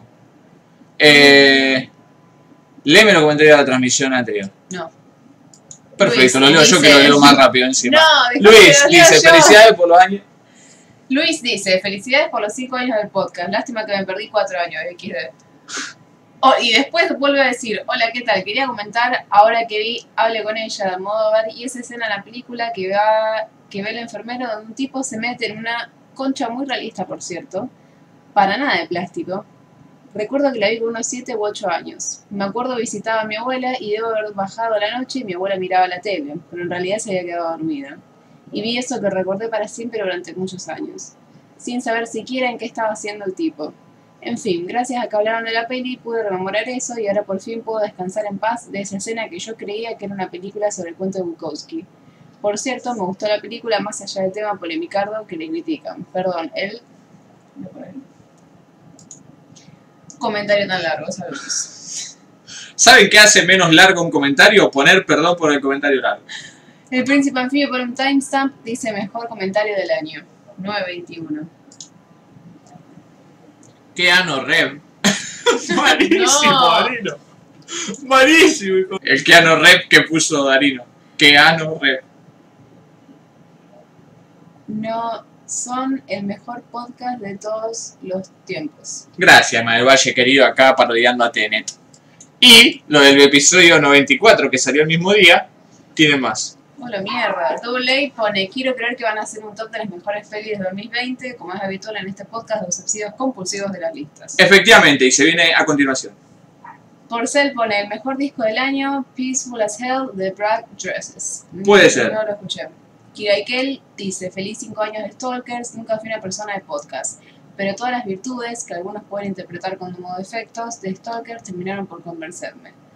La imprevisibilidad, la falta de estructura definida, la participación de la audiencia y la calidad de las obras reseñadas, muchas de ellas de nicho, además del carisma de sus integrantes. Todas estas son las principales virtudes de Stalker Podcast. Que dure muchos años más. Feliz año. Oh. Qué hermoso, quiere y quiere eso, por Dios, ay, voy a llorar.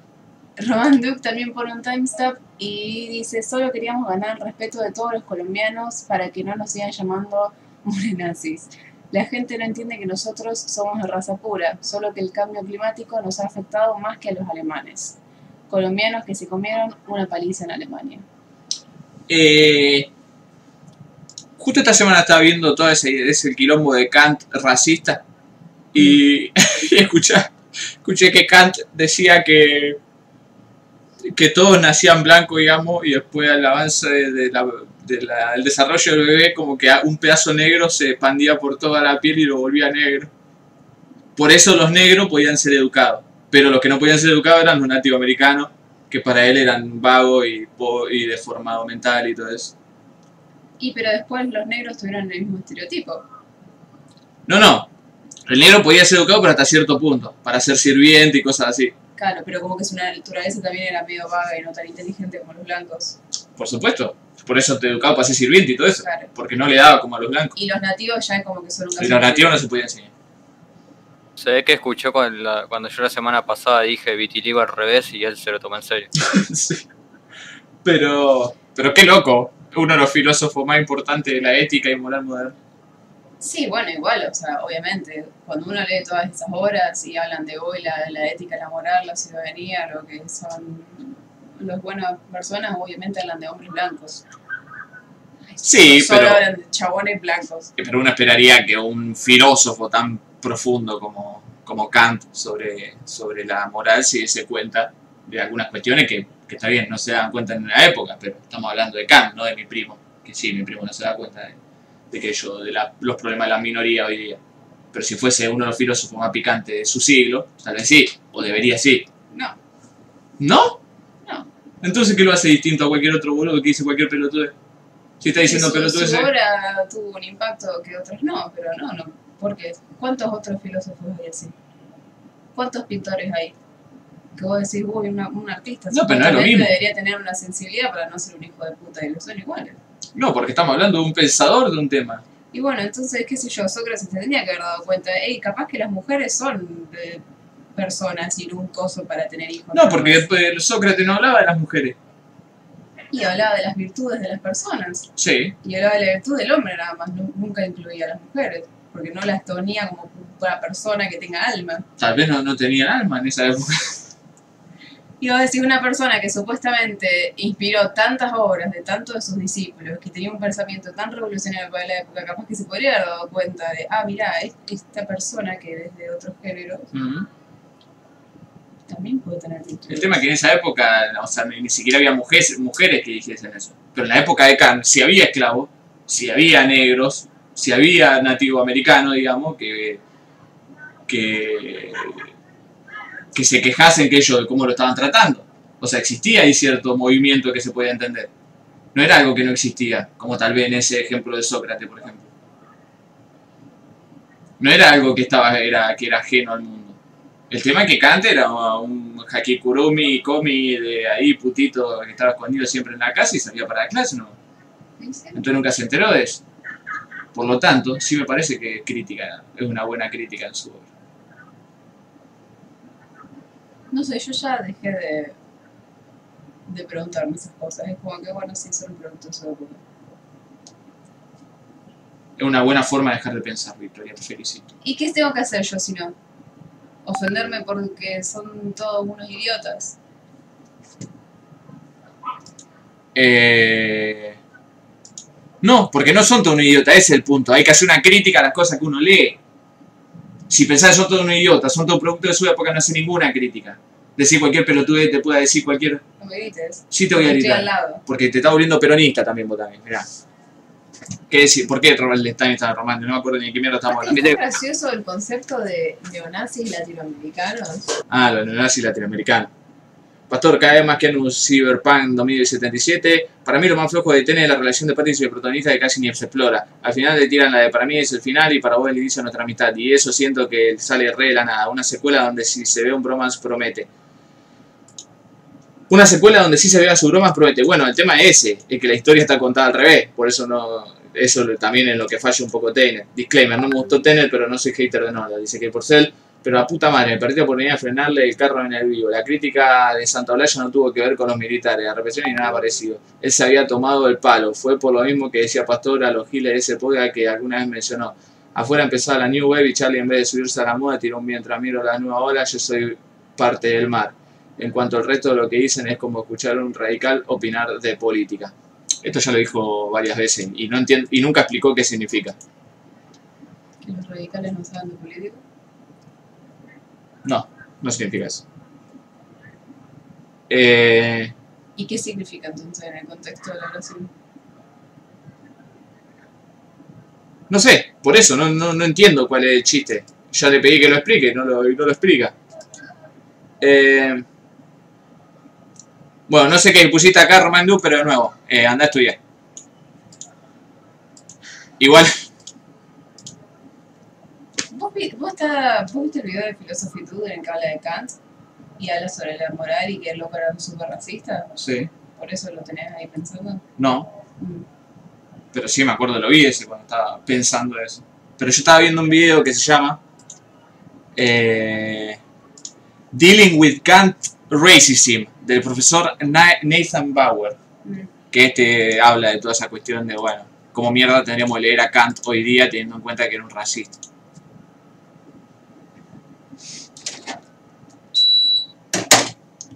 Eh,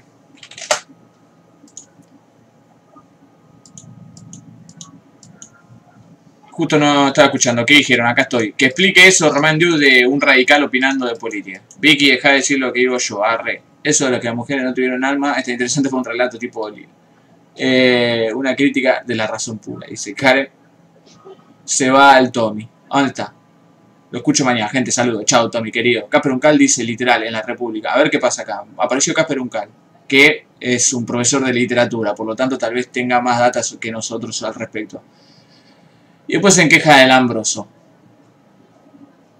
Sócrates se dio cuenta y decía que una utopía justamente debía tener igualdad de género, literal, en la República. ¡Apa! ¿Qué pasó? ¿Me desinformaste en vivo? ¿Me hiciste quedar como, como que Sócrates era un hijo de puta? No era un hijo de puta. No sé, para mí dijiste que era un hijo de puta. No era un hijo de puta. Justamente te digo, yo ya dejo de enojarme. Bueno, muchas gracias Casper Uncal acá por, por sacar a, a, a Sócrates del, del pozo. Ah, y Casper, ya que está acá presente.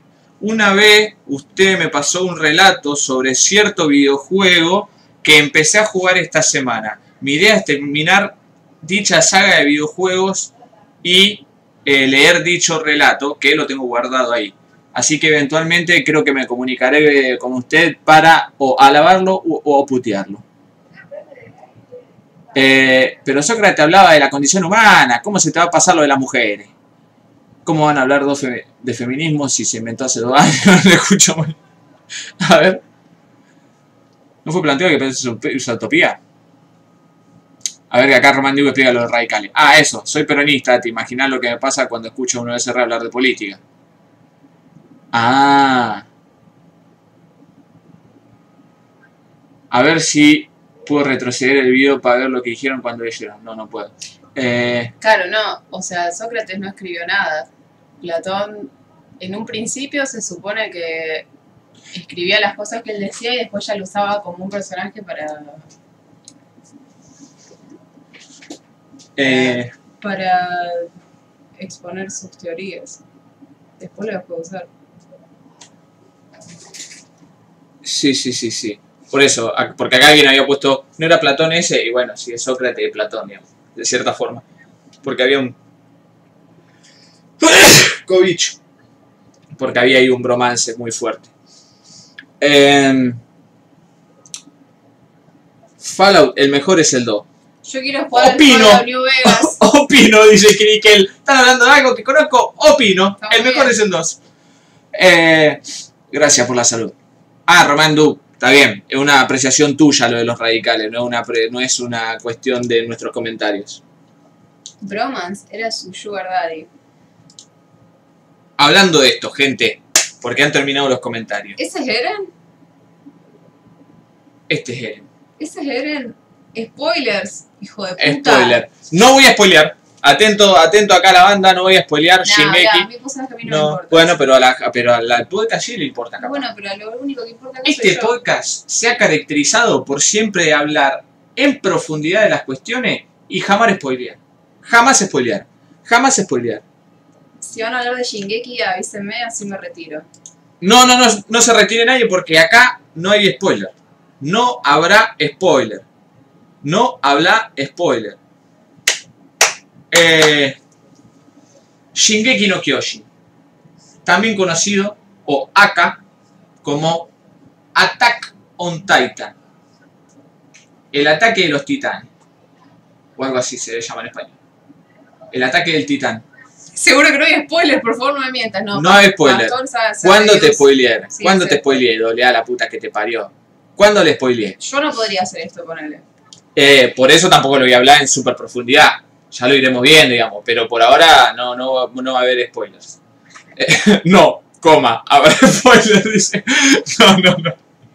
Eh, salió la nueva temporada y yo hablaba, ni siquiera le voy a, le voy a spoilear acontecimientos anteriores. Voy a hablar muy abstractamente de todo. Salió la nueva temporada y al final de la anterior yo hablé en este podcast, no me acuerdo si spoileando o no, el tema de la, la calidad política que había adquirido toda la historia, ¿no? Eh, lo que no me esperé yo es que toda esa identidad política que es y religiosa, pues está metida la religión también, eh, de ese final de temporada, digamos, que siempre se vio, ¿no? Siempre fue como un drama político aparte de la acción. Eh, iba, iba a formar parte, o sea, iba a ser el núcleo de toda la serie. Y la nueva temporada es eso. Es pura política. Pura política. Tan política que casi que imita, es como una especie de alegoría a algunos problemas históricos eh, humanos. Y está muy bien hecho. Me fascina cómo está hecho. Y el, y el, el suspenso que te va creando la, la serie, digamos, con estos primeros episodios, es eh, el factor que, que, que van, a, van a jugar nuestro... O sea, el factor de nuestros protagonistas, los mismos de siempre, que son él, en mi casa, el, el Armin y toda banda, eh, en esa historia, que por el momento, y como se va viendo la historia, es casi ajeno a ellos. Eh, porque ellos siempre fueron esos estudiantes que estudiantes para matar titanes, digamos. A medida que se va resolviendo todo el misterio de los titanes, ahí van entendiendo, digamos, más o menos de qué se trata, pero siempre fueron otra cosa. Eh, ¿Y qué rol van a jugar ahí? Y el suspenso está, porque no es suspenso, es expectativa en realidad, de, la puta madre. Cuando pase algo acá, va a ser algo zarpadísimo. De hecho, lo que estaban spoileando en el chat eran ellos, porque estaban en el momento en los que yo decía ciertas pelotudeces, estaban comparándome a mí con cierto personaje. Bueno, porque por ahí viene. Muy bueno, primero. Hubo un solo episodio que fue medio de Rellenovich, que ni siquiera fue relleno, fue como un pedazo del episodio, que fue el último justamente, que hay como un festival, no sé, una pelotuda así. Eh, me digo lo del festival porque me hace acordar los episodios de la playa. Sí. Eh, entonces fue como un fue como medio rellenístico ahí. Pero después los otros episodios fue todo ese build-up político que se está que se está concretando. Me parece una parece una locura. Y me parece extraño en, en o sea, yo me acuerdo de Rurushu de de Code Geass, que también hay un montón de cuestiones políticas, pero nunca vi un anime tan orientado, digamos, a, la, A eso. a eso. O sea, que sean tan explícitos. Claro. Eh, no, pero aparte que forme parte de la historia, sí. Y aparte, con lo que se la juegan, pues si yo le digo de qué es la alegoría, le vuelo el ojete. Pero véanlo porque es una maravilla. Eh, empiezo muy cualquiera, no se entiende... Ah, eso es algo que hay que decir, ¿verdad? Porque dices cara a cara y no se entiende nada en el primer capítulo. Es cierto, el primer capítulo no se entiende nada, pero se supone no se entienda nada. O sea, claro, es adrede. De hecho, nosotros empezamos a ver toda esta resolución de la historia en unos episodios que pasan eh, más o menos por la mitad de la temporada anterior. O sobre el final de la temporada anterior, no me acuerdo. Eh, cuando salen esos episodios, tampoco se entendía nada. Tampoco se entendía nada. Era como un cambio muy rotundo. Eh, y lo fuimos entendiendo a medida que avanzaban los episodios. Con esto pasa exactamente lo mismo. El- hay un cambio rotundo de nuevo en la nueva temporada. eh, pero ya en el segundo y tercer capítulo se entiende. O le, o le vas agarrando la mano, por lo menos, por donde viene. Porque, qué sé yo, como que al principio te nombran algunas cosas que uno sabe a qué se refiere muy bien. Me refiero como a facciones o cosas así. Uno no entiende una mierda que se, quiénes son o qué se trata. eh, y después se te va cerrando. Es lo mismo, es como un videojuego. Que viste, al principio tiene un montón de información y no entiende una mierda. tenés- Es lo mismo. Eh, la otra cosa de la que sí podemos hablar también es la animación, digamos, que cambió de Ah, estudio. Eso te quería preguntar. Sí, cambió de estudio y parece. es- es- se nota, digamos, el cambio, pero es bastante imperceptible en las cuestiones en las que importa. Que era la acción, digamos, y todo ese hype que se creaba con lo otro, acá no se nota. Lo que sí tiene medio extraño es. eh, ¿Cambió el estilo del, del, del dibujo de los personajes? Porque eso siempre suele pasar. no, no, no, no. Queda igual. No. Acá justo tienen. eh, tienen la excusa de que. De, de- de que por lo menos la historia que nosotros estamos viendo ahora hay una especie de, de tiempo cambiado, digamos. Entonces como que, que puede meter una excusa. Claro, De decir, bueno, cambió un poco el personaje. Claro. El, el viejo truco el viejo truco de la elipsis aparece con barba. Eh, Me imagino mi casa con barba, no sé. mi casa tiene barba en esta Muy temporada. Porque salta la Chafi. Que ahora es mi caso. Mica. ¿Eh? Mica. No, mi caso. ¿Mi caso? Mi caso. ¿Mi caso o tu caso? No, es su caso. O sea, ella se llama mi caso. Él, él se llama mi caso porque es trans. No, la, lo y bueno, y pasa que era mi waifu y ahora es mi juzgando. Así que ya la tiene asociada. Yo seguiré sosteniendo. A mí me falta uno o dos capítulos de la temporada pasada y ver esto. ¿Le llega a pasar algo? ¿A mí juzgando? Levi muere. Levi muere en el primer episodio. No, me digas esto. Primer episodio, 10 segundos, Levi No muere. Lo pisa un No me digas camión. esto porque yo lo dejo de ver y me voy a volver un troll en contra de Shingeki porque no lo puedo mandar al Levi muere en el primer capítulo lo pisa un camión. No sea así, pato. Aparte un camión. Había un camión, ¿eh? decimos, un camión. un camión en todo el mundo y lo pisa Levi. Lo pisa el 153. Eh, se muere atragantado con un hueso. un falcón verde. Eh, ay, Victoria. Era peronista Levi. Eh, Era sindicalista. no, Levi era peronista. ¿Levi era peronista? Por eso luchaba con el gorila gigante y lo mata eh, un camión, un falcón verde. ¿Viste? Terrible. Román Duke era Levi. No, Roman Duke. A Levi lo atropella el 122 que va a la boca. Eh, Levi es el único petizo que le gusta a la Vicky. Sí, es el único petizo al que le daría bola. ¿Todo por qué? Porque usa esa onda Dark Academia con el pañuelito acá. Tómatela, payaso. Usaste una palabra que te enseñé yo. No, me la enseñó el pibito de Antiojo. ¿Qué pibito, Antiojo? ¿Para qué palabra? Dark Academia. Por eso me enseñó el pibito de Antiojo. Vos me preguntaste el otro día qué era eso. Porque estaba viendo el video del pibito y no entendía. Entonces no te lo enseñó él. Me viste viéndolo el video. Entonces no se lo El enseñó coreanito él. de gafa. Entonó no te lo enseñó él, te lo enseñé yo. Sí, me lo Él explicó después porque lo estaba viendo al mismo el tiempo. término. Estaba bien. Eh, no, Levi no. Eh, ¿Por pero qué? sí, la animación lo que se ve raro es en los momentos tranquilos, así medio dramático en los que los personajes están pelotudeando o sentados en una mesa. Pero ponele raro porque es distinto al anterior o raro porque es medio en menor calidad. Es raro porque es distinto al anterior, no de menor calidad, pero es distinto al anterior. Eh, los, se mueven ¿no? algunos personajes yo decía como las películas viejas de, de Disney, que Kira él decía que tenían la rotoscopía media hecha, media rara, digamos, y todo eso. Sí. Bueno, ahí también como que se mueve medio, medio como un firulete medio extraño. Como Beastars. Co- No vi Vistar, pero puede ser. Ah, Pastor hace una logia shenguiquera. putacos del chat. Necesito que me tiren la data de cuándo sale la segunda temporada de Beastars. Que, que la, la tengo que ver. Lo religioso y político del principio de este episodio fue un enganche para hacer con Shingeki, todo calculado. Eso es lo que dije antes. Eh, papá, pa, dice de Tommy Palese, exactamente. Eh, no, no quiero decir ningún tipo de palabra ni nada, Tommy, por la duda de que tampoco hayan visto la temporada anterior, que puede ser el caso. Y yo estoy seguro que un montón de gente va a empezar a ver Shingeki ahora o se va, o va a retomar Shingeki ahora porque va a ser terrible hype. Lo que, si bien no hay mucho hype en este momento, eh, No hay mucho. para mí no, o sea, no vi mucho en internet, pero tampoco manejo esos círculos. Qué que bueno. bueno, esos círculos sí, el tema del hype es que, se, que, Extienda. que es caro, trascienda esos círculos. Eh, por ahora no noté tanto, pero capaz de más adelante sí, cuando, cuando reviva Levi, capaz que ahí sí se vuelve más hype. Para cuando se miren Monster y hablamos de ese anime piola. Yo ya la vi Monster. Es uno de mis animes favoritos de todos los tiempos. El tema no recuerdo mucho, es tan largo. No es tan largo, o sea, es, es largo innecesariamente. Eh, hay un montón de episodios que no recuerdo, pero me gustó mucho Monster. Pero cuando miro a Grita Pastor sé que está pensando en spoilearme el desgraciado. no, no.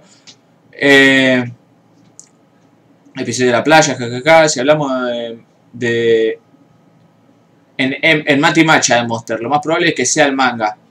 Del manga. Ah, pará. Le decía a Tommy Palese, claro, está bien. En Mati Macha ya hemos hablado acá del podcast Mati Macha de Tommy Palese, en el que el Rincón Otaku super extendido se ha pasado a ese podcast. Tienen que ir a escuchar ese. Con gente que realmente sabe de lo que está hablando. No tanto relleno, fue para presentar un par de personajes nuevos y les animo para lo que viene. Eh, pues ya que los conocíamos, viste, y como que sí, faltaba ese, que es un picante, pero también ya lo habíamos conocido en el episodio anterior. ¿Por qué el manga y no el anime? La calma antes de la tormenta. Descubrieron el próximo episodio de Mati Macha. Eh, porque el anime es una adaptación incompleta de Monster. Uy, qué pijón, boludo. A mí me pareció que le sobraron un montón de cosas a Monster. Yo leo los mangas porque no aguanto esperar que salgan nuevas temporadas, pero disfruto las dos cosas. Mucha gente hace eso. Pero había un background en la temporada anterior que podías ubicarte. Obvio, siempre, siempre hubo un background. Y de hecho hay personajes que conectan ese cambio tan fuerte, digamos, de narrativa. Pero toda la problemática que se presenta después no se entiende casi nada. Si no entendiste bien esta, si no entendiste bien, está el episodio flashback de tal persona, sí, es cierto. El tono del color y un poco el estilo del personaje es diferente. La animación está bien en la primera vista, se, de vez se nota que es más pete. No sé, así, Pastor, a mí los titanes en tercera no me gustan nada, pero tampoco están tan mal. Lo que sí me molestó de algunos momentos animados con rotoscopía se ven raros. Legui, dice Karen. Legui, ¿estás ahí? Te, te llama Karen. Que no me mate, decirle. Cada vez que aparece me mata. No, listo. Eh, no, Levi no. Lonely Levi. Hablando de academia, alguien ve Boku no Hero, no será lo mismo de Shingeki, pero es simpática. Yo no. Vistar no sale en febrero. Ah, flashé merca. ¿Qué sale el día siguiente para nosotros? Los trolls al principio eran la army de Pastor. Yo me pegué un hype y me puse al día de la temporada 2. Ajá, no, es todo lo contrario. Yo solo vi la primera temporada cuando salió, debería retomar. Yo terminé el otro día y estoy en duda de si leer el manga o esperar la quinta temporada, será unos meses. Eh, son 70 capítulos. Todavía no escuché Mati Macha, pero Tommy es, sos un extraterrestre. De Shingeki solo vi la primera temporada. Perdón, se me cruzaron los cables con Nana. El anime de Monster no está incompleto. Nada más es muy largo para mí en comparación a lo que Oh, toma leer todo el manga. ¿Qué? Nana. Esto mismo pienso yo, Tommy. Para mí hay un montón de ese que ni siquiera eran relleno los de Monster, porque estaban buenos postas y, y formaban, terminaban formando parte de la historia. A lo que, a lo que voy yo era que, que no eran del todo necesarios. O sea, no era un episodio de la playa. Pasaba algo, el personaje de Tenma como que avanzaba, hacía un montón de cosas, pero no lo sé. Yo, Nana, leí el manga.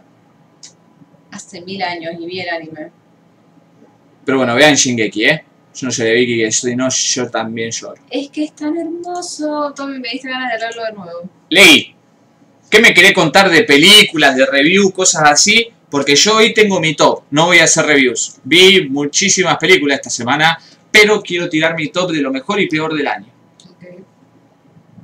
Así que Ley primero que me diga todo lo que quiera decir sobre cine en su puta vida. Todo.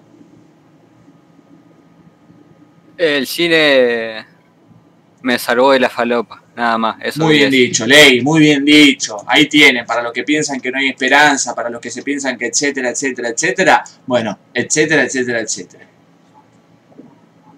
No, yo vi un par de películas, no vi muchas esta semana, pues estuve en otra, pero quería hablar de una que dejé colgada de la semana pasada, Ajá.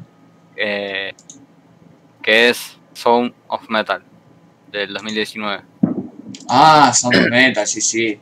Sí, que la iba a hablar porque, o sea, no que la iba a hablar, sino que por un principio la iba a ver porque me sorprendió, porque había visto solo el póster y flashé que era Joaquín Furriel haciendo de baterista. Me comí ese flash. Entonces dije, no, esto, esto es una bizarría. Hmm. Y entré y no, nada que ver, era un, un chabón que no sé, que tiene pinta de árabe. Aparte se llama Riz. Riz Ahmed, creo. Eh, y otra cosa por la que la vi es por Olivia Cookie. Ustedes saben que yo soy fuerte defensor de Olivia Cookie y veo todo lo que hace. Ajá. Y yo entré así como. Como que a la película la iba a ver solamente por eso, o sea, no me interesaba eh, la, la temática, o sea, que, que esté un baterista ahí y, y Olivia Cookie ya era demasiado. Entonces Ajá. dije, "Ah, ya está, me compró. Pero no la vi. Después, eh,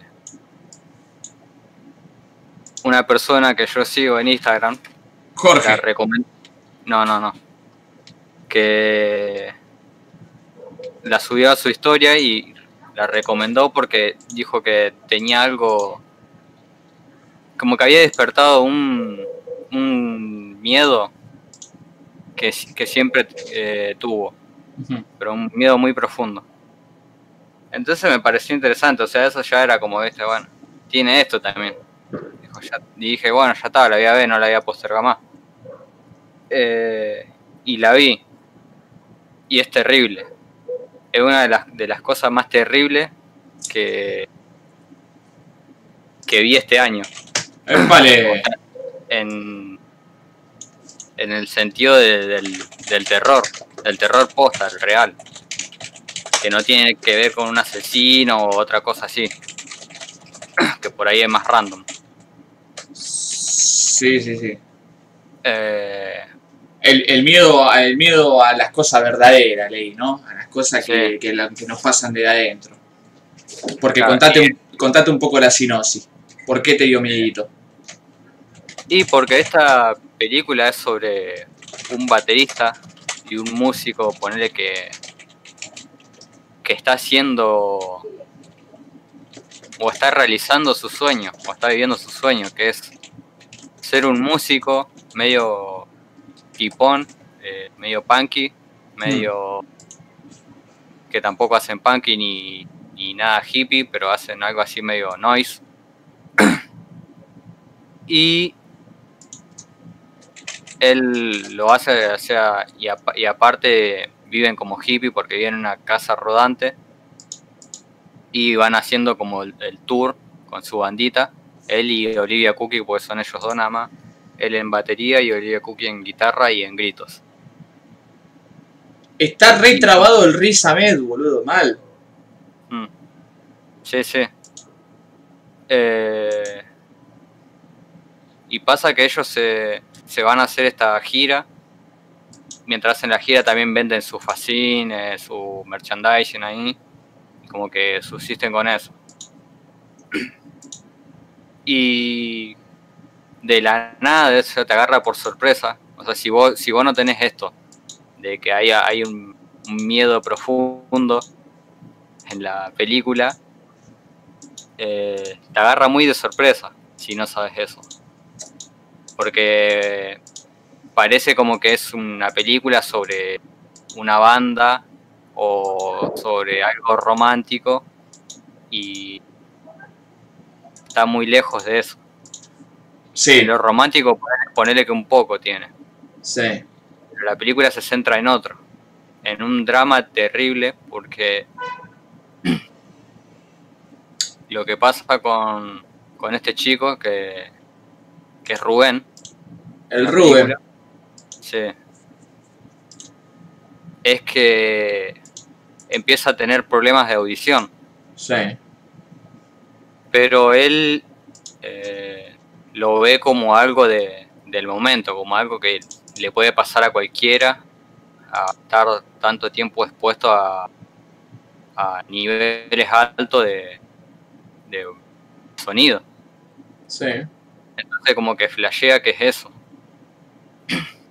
Y esto va como en progresión, eh, muy rápidamente, así como muy, muy de la nada, un día para el otro. Y ahí es cuando este pibe se asusta y se va a un, médico y to- todo esto sin hablarlo con nadie. O sea, todo esto así en la completa soledad. Se lo guarda todo para él y se va. Se hace el estudio y le dice, mira, esto, esto es grave.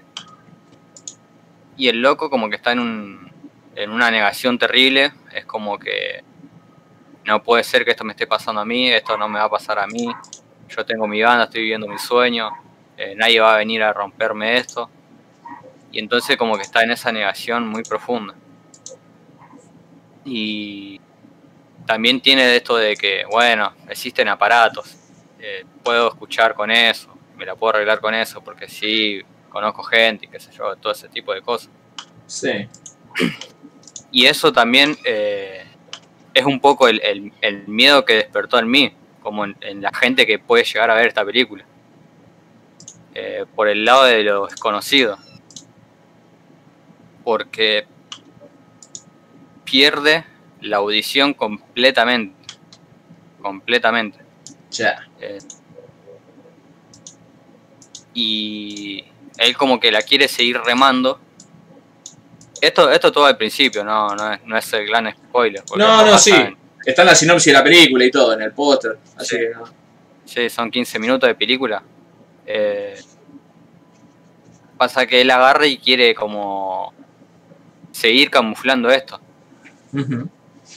Pero se le va toda la mierda cuando en una presentación, eh, que él ya lo venía haciendo de esto cuando apenas empezó, de ir como improvisando y como ya eh, era como un repertorio que se repetía todos los días, como que ya lo tenía memorizado. Entonces como que un poco la piloteaba esto de camuflarla y seguir tocando y que la novia no se dé cuenta. Pero llega un momento de que le entra a pasar facturas, o sea, por el lado psicológico, y ya no lo puede aguantar más, se, se pierde en el tempo, se pierde en todo, entonces como que ahí salta la ficha, y no soporta más y lo tiene que, lo tiene que decir. Entonces ahí como que empieza todo el drama, porque se entera su novia y toda la gente alrededor, y como que él todavía sigue insistiendo en esto de, los aparatos, vamos a hacer esto y tal cosa, me compro el aparato y salgo de esta, no, y vamos a seguir como estábamos. Pero choca con la realidad que es muy, muy diferente a la que él tiene en, en la cabeza.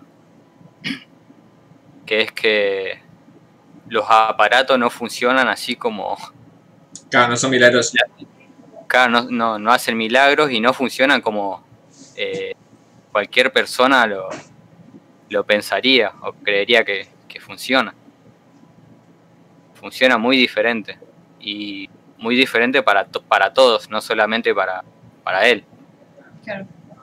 Entonces, eh, la novia y todos los que lo rodean, lo- como que lo, él siente como que lo, lo empiezan a aislar y como que lo empiezan a tratar como una manera especial y como que eso lo, lo golpea aún más duro. Porque siente que, que se está quedando afuera, tanto por cómo él percibe el mundo este nuevo, estando sordo, y también cómo, cómo se da la, la relación que él tenía con, con todo su vínculo cercano. Claro. Entonces como que eso lo, lo devasta mal. Entonces ellos empiezan como a buscar una, una solución a todo este problema.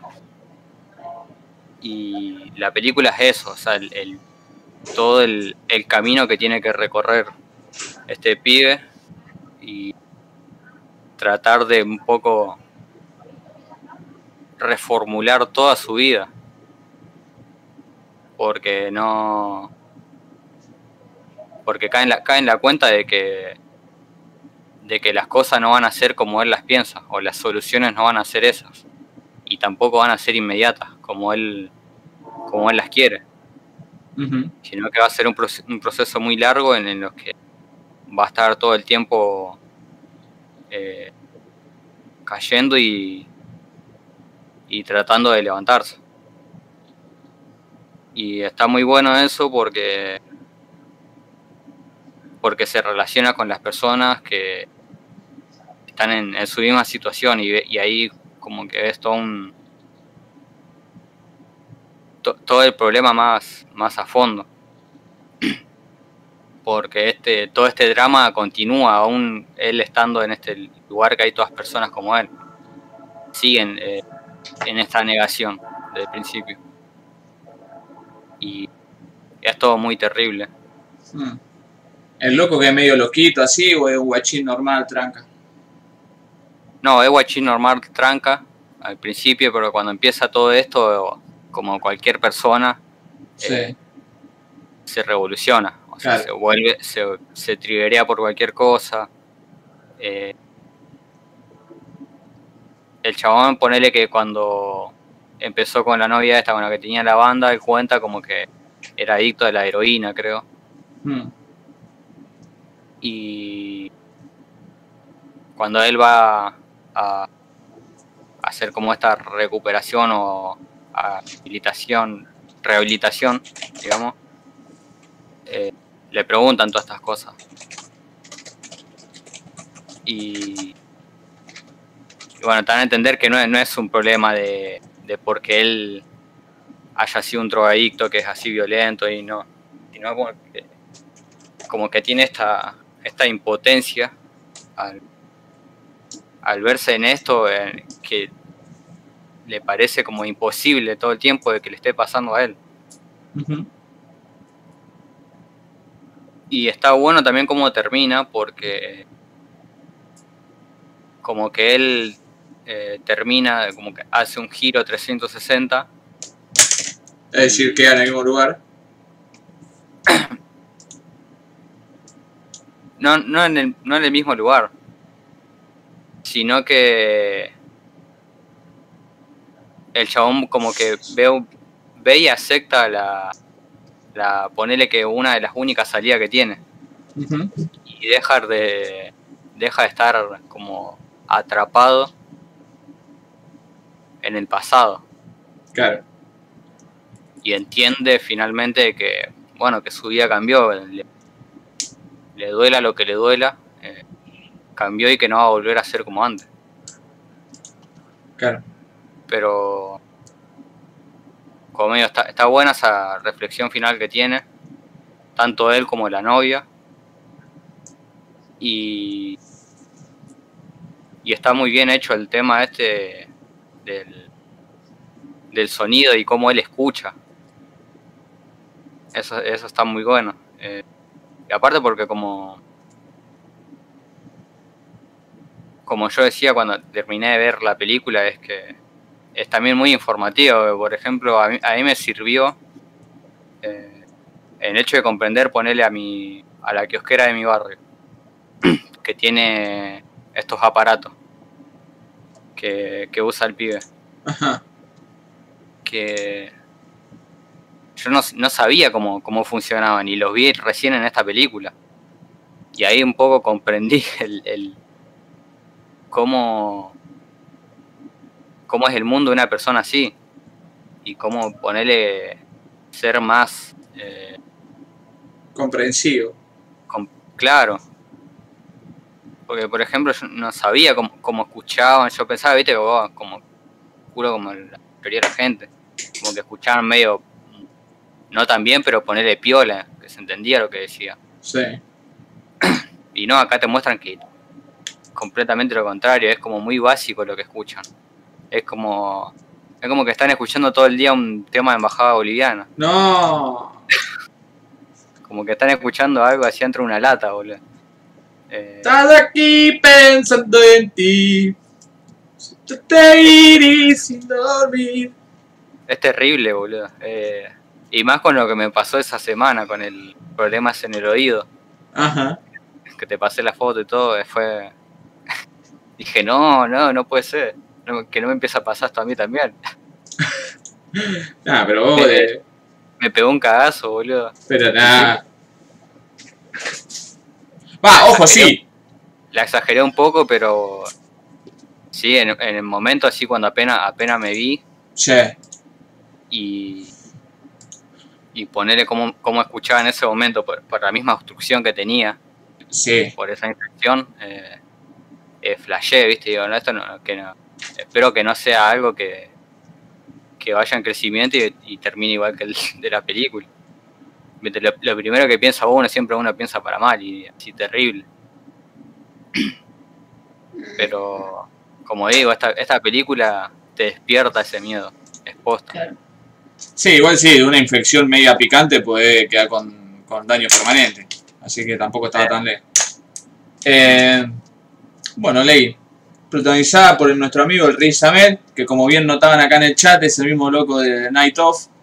Eh, serie que yo he hablado aquí, una miniserie que he hablado en este podcast hace mucho tiempo. Me acuerdo hice una, una review muy extensa Ajá. que a Manuel Mar le gustó mucho. Eh, y se había armado un debate acá de qué es peor perder, el oído o la vista. El que el príncipe anfibio decía, mi mayor miedo es quedarme ciego. Calculen que duermo con la luz prendida. Eh, bueno, imagínate Borges que sabía que se iba a quedar ciego de pibito. Horrible. Muy fuerte. Para mí eso, eso es peor, de cierta forma. Ciego que sordo. No, saber que te vas a quedar ciego. Ah, obvio que sí. Inevitablemente te vas a Obvio quedar que sí. ciego. Porque es como que, no, no sé, la espera de lo inevitable es horrible. Ese. Eh, a mí me gustó, yo la otra vez vi como un, un corto que dan en Canadá que se llamaba Murciélagos por el equipo de fútbol de Ah. ciegos. Eh, y eran todas personas que habían quedado ciegos muy de chicos. Ajá. Eh, y ponele, bueno, conta- y había un par que ya habían nacido ciegos. Y bueno, contaban obviamente que los que nacieron ciegos es su realidad. Y entonces como que están mucho más adaptados y los que se quedaron ciegos mientras más, o sea, mientras más adelante era en su vida como que les había pegado re mal. Claro. Porque es como que tenés que aprender a hacer, o sea, los así como que tenés que aprender a hacer todo de nuevo. Y cómo adaptarte, pero después, o sea, es increíble el nivel de adaptación que tienen las personas. Sí. Porque ellos Acá- decían que no les había cambiado mucho su vida. Claro. Acá Emma del Valle me pregunta si hay sonido en la película. Sí, hay sonido, hay momentos de de mute, o sea, no hay sonido, y hay momentos que hay ruido blanco. Eh, está todo muy bien hecho la parte de eso. Ah, claro, Emma del Valle. eh, yo vi el, el video de Jorge de las mejores películas del año para él y estaba esta película y la comparaba con. No la comparaba, recomendaba también La Tribu, viste la película esa de los Oscar que, que está toda hablada en, en lenguaje de señas, que no hay subtítulo ni diálogo, nada. Eh, esta no, esta tiene diálogo, nada más que el chabón va perdiendo el oído. Para mí debe ser peor perder la audición, dice Mal Valle. Y a mí me para mí es terrible cualquiera de las dos, pero objetivamente, científicamente demostrado, me parece que sería peor perder la vista. La cantidad de información que recibís visualmente, digamos, es mucho mayor a la que recibís eh, auditivamente. Así que en cierta forma, hablando de, de una cuestión muy, muy objetiva, como que estarías menos completo si perdés la vista que si perdés la audición. Si tomamos en cuenta como si el humano fuese una completitud de sentido. Eh, pero mi mayor miedo es que darme papá papa. La primera vez que me diagnosticaron como miope pensé que era el fin de mi vida, dice Karen. Yo sabía que eventualmente iba a perder un poco la visión, así que nunca me preocupé por tener lentes y esas cosas. Vos, un montón. Sí, por eso. O sea, no veo de lejos nomás. Yo, yo le, le agarré más cagazo de esto de que dice acá es Ley re perseguido. Se caen de risa. de- No, porque Ley tuvo un problema mutante esta semana. Sí, eh, tuve un problema mutante y no y que aparte que yo en, en mi infancia siempre tuve problemas de, de audición y tenía que ir al, al otorrino una vez al año para hacerme estudio, para ver cómo iba eso. Así que por, por eso también, o sea, eran cosas que se sumaban. Claro. Ahí como Inés. Eh, me acuerdo que habían contado un documental sobre la pérdida de sentidos. Creo que particularmente la ceguera, como el más mínimo cambio de nivel, hacía mucha diferencia. Y también si uno nacía con ello. Eh, sí. Ese es uno de los mejores documentales que van a ver en su vida. Que es este documental del querido y amadísimo Werner Herzog. Que es Landesschweigens unter Dunkelheit. Eh, la tierra del silencio y de la oscuridad, que no era de gente que lo iba, que iba perdiendo, digamos, sino gente que ya había perdido, digamos. O sea, era gente sordomuda, eh, o sordo, o muda, o ciega también, eh, y cómo vivía cada uno. Y como que te retrata, digamos, que eso, hay chicos también con síndrome de Down, con, que son ciegos y cosas así, y te retrata todo tipo de, digamos, de conjunción de, de, de la pérdida de los sentidos. Y es increíble ver cómo, cómo laburan, digamos, los instructores también. O sea, eso también es otra cosa que es, fantástica. Las técnicas, digamos, un montón de cuestiones que, porque vos decís la adaptabilidad del ser humano. Sí, pero aparte, la, cómo se ha mecanizado el hecho de llegar a ese aprendizaje y todo eso es, es increíble. Vean este documental, por el amor de Dios. Eh, y se remil reconsigue, obviamente, porque es Herzog. Eh, así que... Ay, dura una hora 25. 1 hora 25, sí. Eh, aparte está la viejita esta. ¿Que tiene un chimpancé? Eh, no, porque le llevaban un chimpancé ahí para que lo toquen, digamos, y viesen ahí onda. Ah, ¿se Mono. terapia con animales? Eh, no me acuerdo si hacían terapia con animales, me parece que no mucho. Era como para que toquen el mono nomás. Y ahí están tocando un cactus. Sí, porque le hacían joda para que se pinchen los viejos. no, no sé por qué están tocando el cactus, pero sí. También supongo por la textura. Claro. Los re pelotudianos, viejo.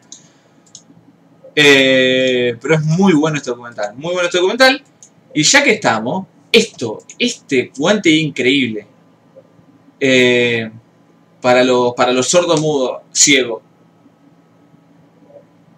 O para los ciegos sordos. Eh, que como no ven la seña, la, el lenguaje de seña, le hablan en la mano así. Es increíble. Como si fuera. Es como braille. Es Claro. braille. De hecho. Muy buen guante este. Eh, un elefante ahí. Pero ya que estamos acá, de paso les recomiendo una película que se llama eh, Ana de los Milagros, o The Miracle, Miracle Worker, que es eh, también un archimega recontra remil peliculón, porque esta familia adinerada tiene una hija que nació eh, sordo ciega muda, y y prá- prácticamente no puede vivir, ¿no? No, literalmente no puede vivir. Es como que Claro, porque es ciega y sorda. O sea, enseñarles. es muy difícil enseñarle. La película está en 1962, pero está ambientada años eh, antes, me parece. Eh, y es muy difícil enseñarle. Una pibita súper caprichosa que se pelea todo el tiempo, tiene problemas con, con la familia, se enoja siempre ella, un montón de que tiene un carácter, digamos, no puede manejar a nadie. Y llaman a esta mujer, que es como una especialista en, en estos casos, para que la leccione, digamos. Y es intensísima la película. Es intensísima y hermosa. Y tiene uno de los finales más hermosos de todos los tiempos. O tal vez el final más hermoso de todos los tiempos. ¿Y cómo le enseño? Cagando la palo, básicamente. Ah, no la caga a palo, pero por ejemplo, el viejo truco de no sentir lástima. Entonces, como que todo el tiempo, digamos, ha sido. Eh, ¿Cómo se dice? Lástima a nadie. Lástima a nadie, hermano. Pelealo, tenerle bronca, lo que vos quieras. Pero lástima a nadie. Eh, o sea, como de siempre se le ha dado todo lo que quiso, digamos, de todas formas, o lo que se le ha podido entender. porque les daba cosas de. Claro, siempre se le condescendió en todo, digamos. Eh, y esta mina llega ahí mano dura, digamos. Sea, para, vamos- para empezar vamos a tratarlo como, sí, una chica que tiene un montón de, de imposibilidades, pero que sigue siendo la hija de alguien y que se tiene que comportar como una persona si realmente queremos que, que, Se puede adaptar. queramos que se pueda adaptar, digamos. Eh, o sea, empezar a tratarla como una persona si queremos que actúe como persona. Claro, claro. Y, y es terrible la película, pero el final de la película es el final más hermoso de todos los tiempos. Lo dejo en sus manos para que lo vean. Qué fantástica película. ¿Quién era esta actriz? Me acuerdo que era hermosa y no conocía. La historia de Van Sullivan, Trying to Teach the Blind. En Sullivan. ¡No! Hay un documental que está muy bueno también sobre los pibitos sordos eh, Ah, una historia real. En Sullivan. abusados, de- abusados por el por el Vaticano. Sí. Que esa me parece que una vez, no sé si la hablaste vos, Listen. Está, está muy bueno ese documental. No me acuerdo cómo se llama. Pibito sordo abusado por el Vaticano. Sí, por el Vaticano, lo- de la iglesia, o sea, todo. Uy, no O me lo que el acuerdo. Vaticano como que cubrió todo eso. No me lo acuerdo. A ver si chat ahí por ahí se acuerda. Pero bueno, vean entonces The Sound of Metal, recomendada por el Ley. Para complementar, véanse La Tierra del Silencio y la Oscuridad y The Miracle Worker. Peliculón en los dos que yo digo y según el Ley también el 3. Eh... Oh shit. Pero con la imaginación y oído podés crear imágenes en tu cabeza, dice el Malvalle. Sin sonido no puedes crear nada. Ojo, hay imágenes que se escuchan. Es medio un duelo de sentido, ¿no? Un duelo de sentido, mm, anota. Consulta para el ley. No hay sonido en la película, ya contestó. Creo que también habían hablado de otro documental, pero sobre eh, los sordos mudos y cómo uno se podían comunicar. Y bueno, este que yo decía. Y acá Lucas Lón se lo pasaba. Se hace músico de jazz, que para eso no hay que tener oído, dice Lucas Lón muy fuerte. Eh, no una banda de tributo al indio. no escuchen música muy fuerte, pueden perder la audición. Ahora es el momento donde alguien dice, mi tío empezó así. No escuchen Stalker Podcast muy fuerte que te quedas sordo. ¿Te gustó The Night Of? Eh, en su época me había gustado, pero no sé si me gustaría hoy día. No me acuerdo muy bien. Pero sí, me había gustado. ¿Vicky tiene un pañuelo pro vida? Sí.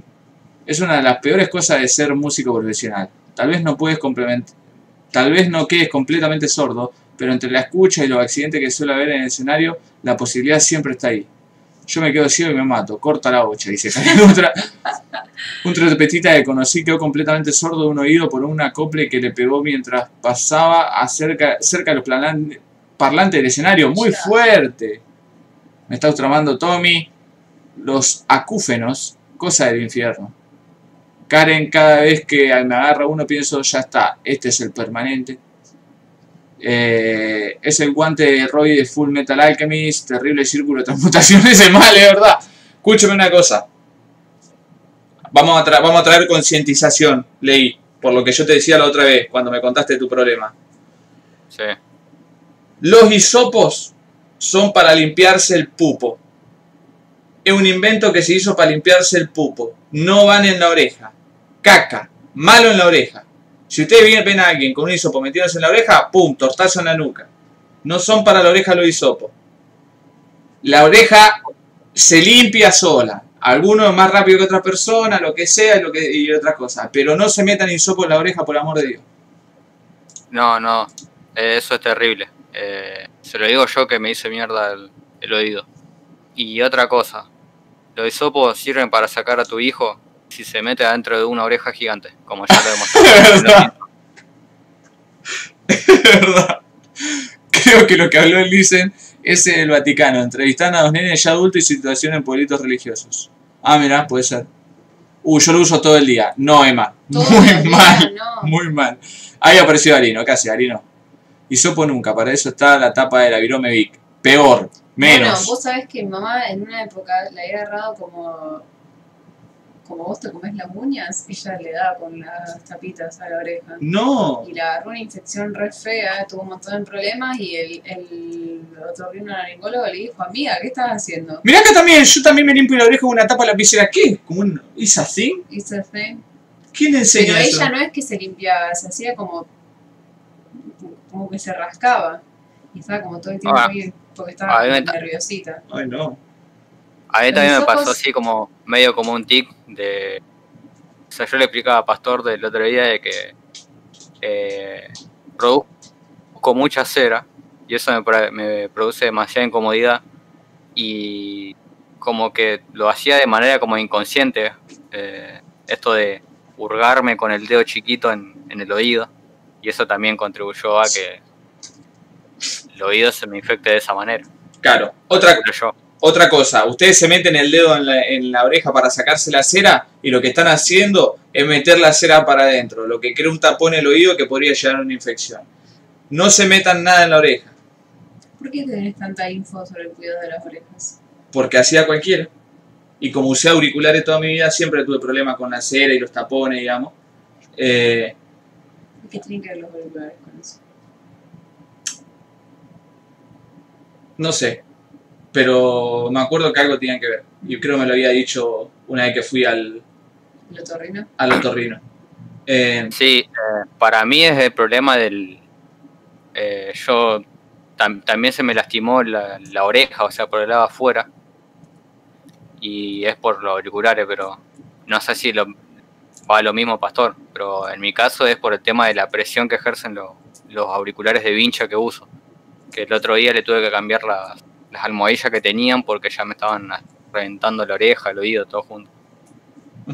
¿Por qué a algunos viejos les crece tanto pelo de las orejas? Porque es inevitable, Luisito. Vos Sí. también te van a crecer. Te empieza a crecer Eh, ahí. Y en la nariz. Yo uso tapones para dormir. Trata de no, Emma del Valle. Ponete, no sé, alguna cosa alrededor de las orejas, una cosa así. No se metan nada en la oreja, gente, por favor. Y acuérdense, lo hisopo, pal pupo. O como dice Karen, los hisopos son para limpiar el esmalte de las uñas por si tenés Parkinson y te pintas mal. Exactamente. Eh, mi mamá siempre me decía eso.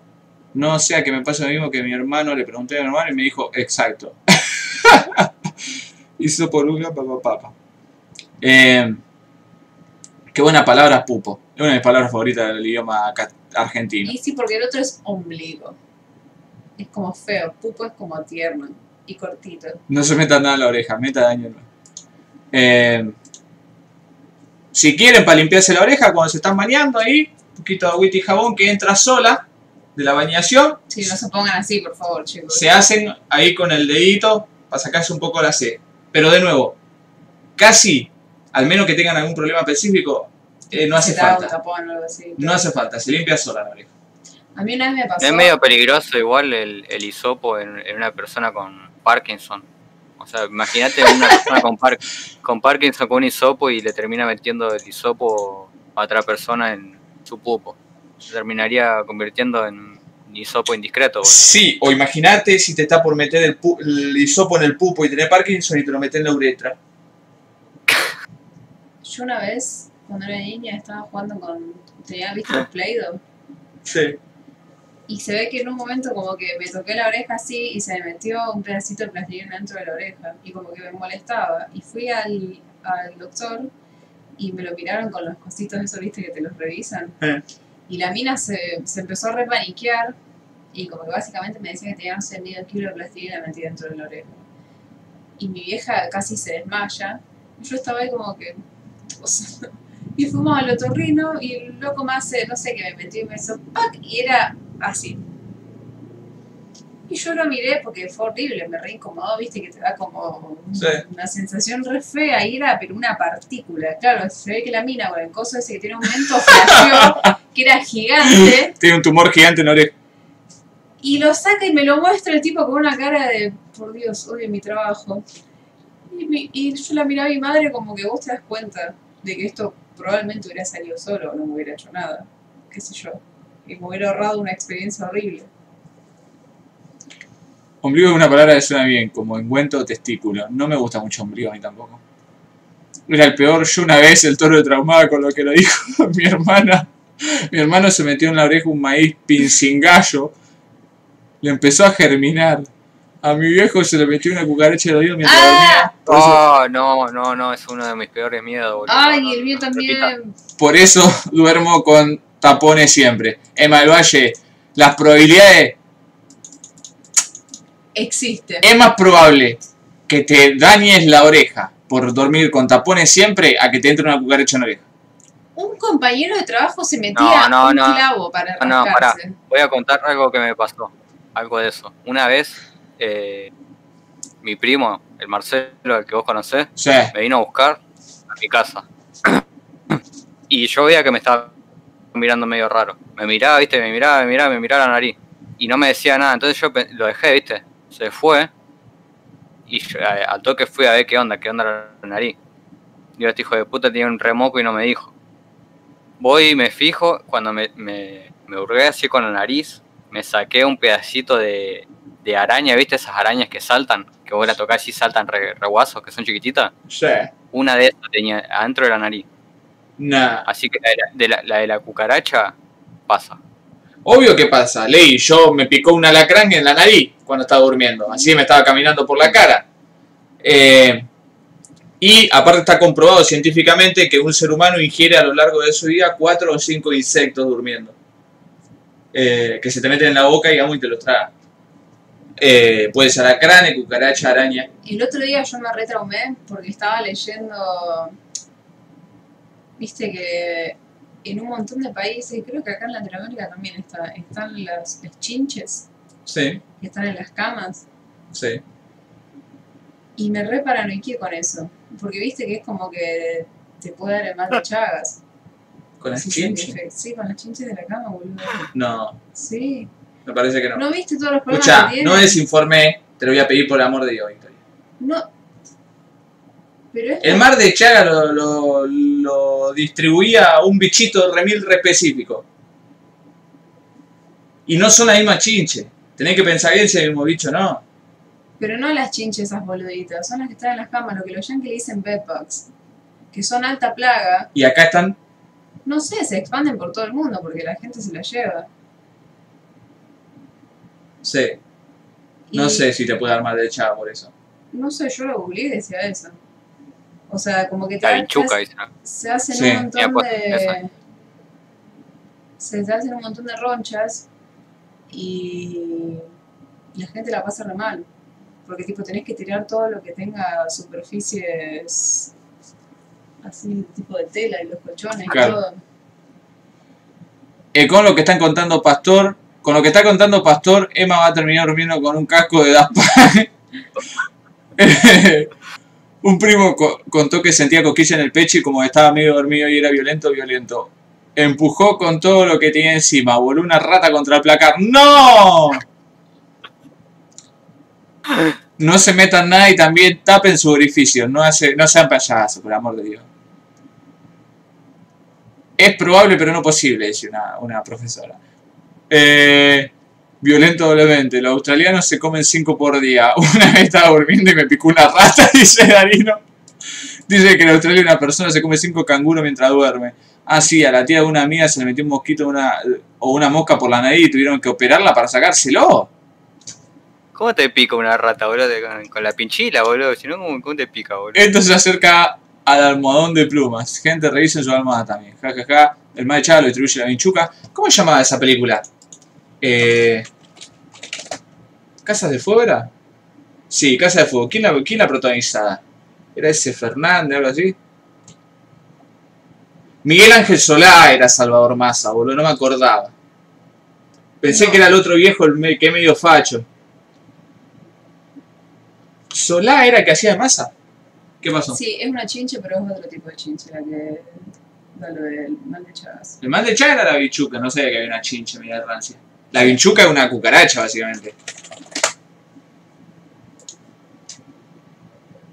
Ah, es medio chinchesca, sí. Sí, porque está como en el grupo de las chinches. No, esta es otra chinche, pero que, que no transmite enfermedades. Pero vos sabés que me puse a leer sobre eso y como que la gente la pasa re mal porque como que se re trastornan.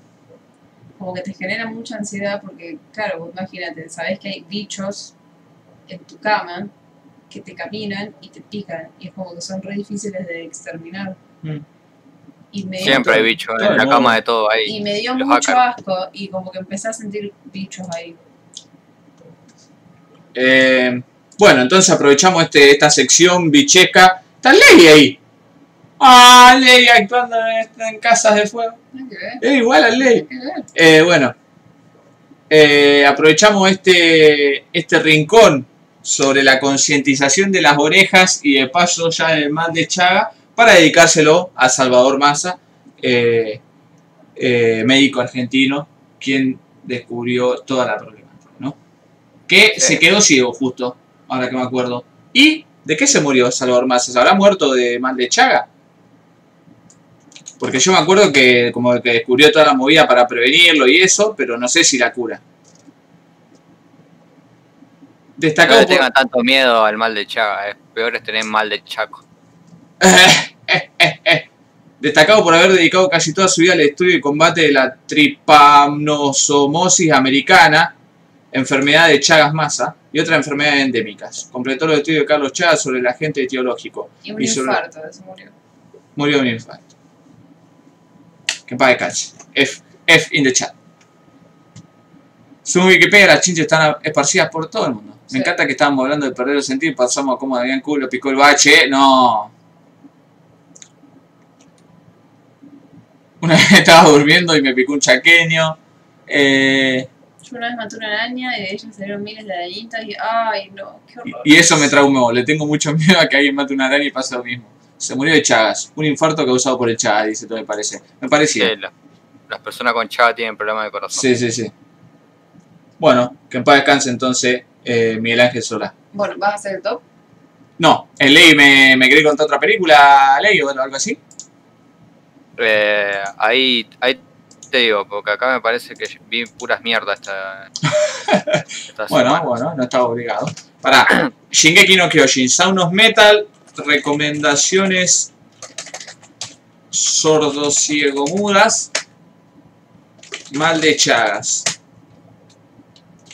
Y Ah, Bichardos y la oreja.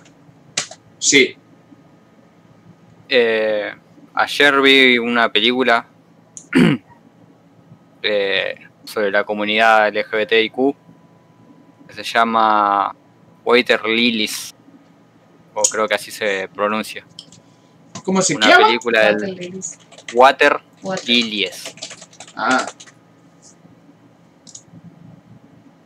Ah, sí. Vi que le pusiste en Letterboxd una wea.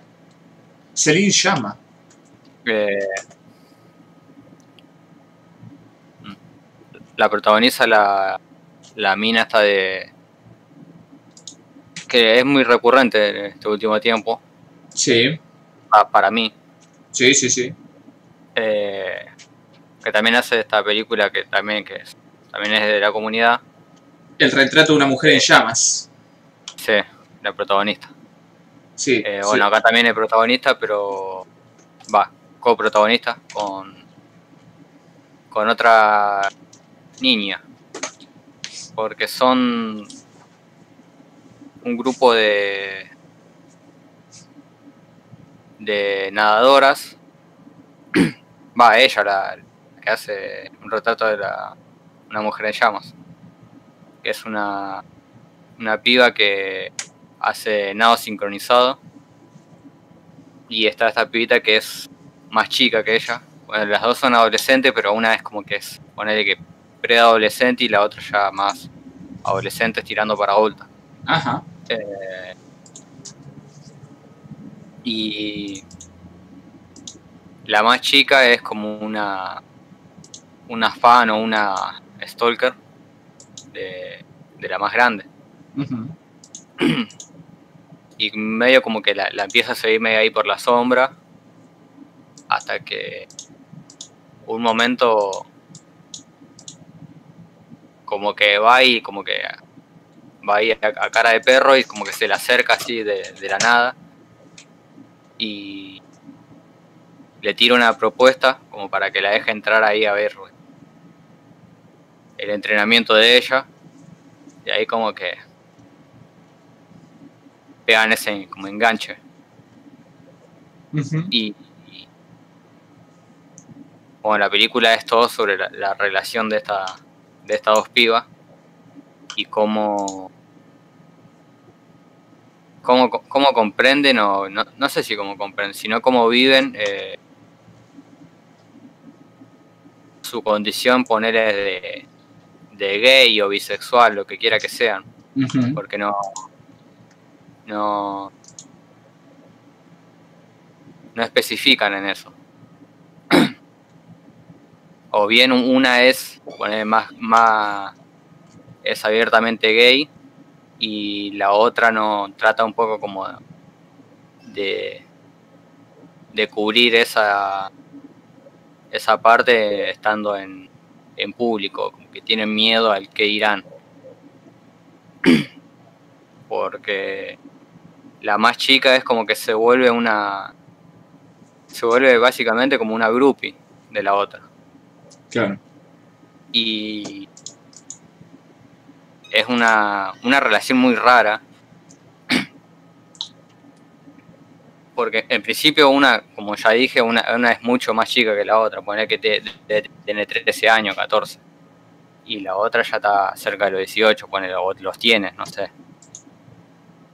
pero son dos pibas Sí. y un poco como que una como que usa a la otra y a la vez como que busca la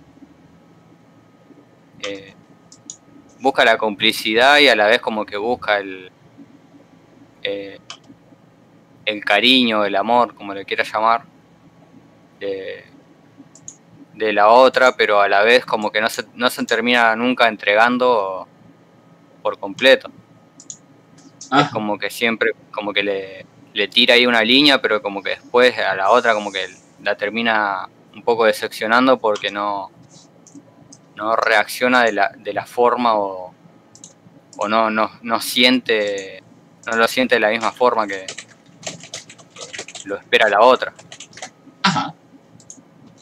Y eso medio como un dramón, un bajón.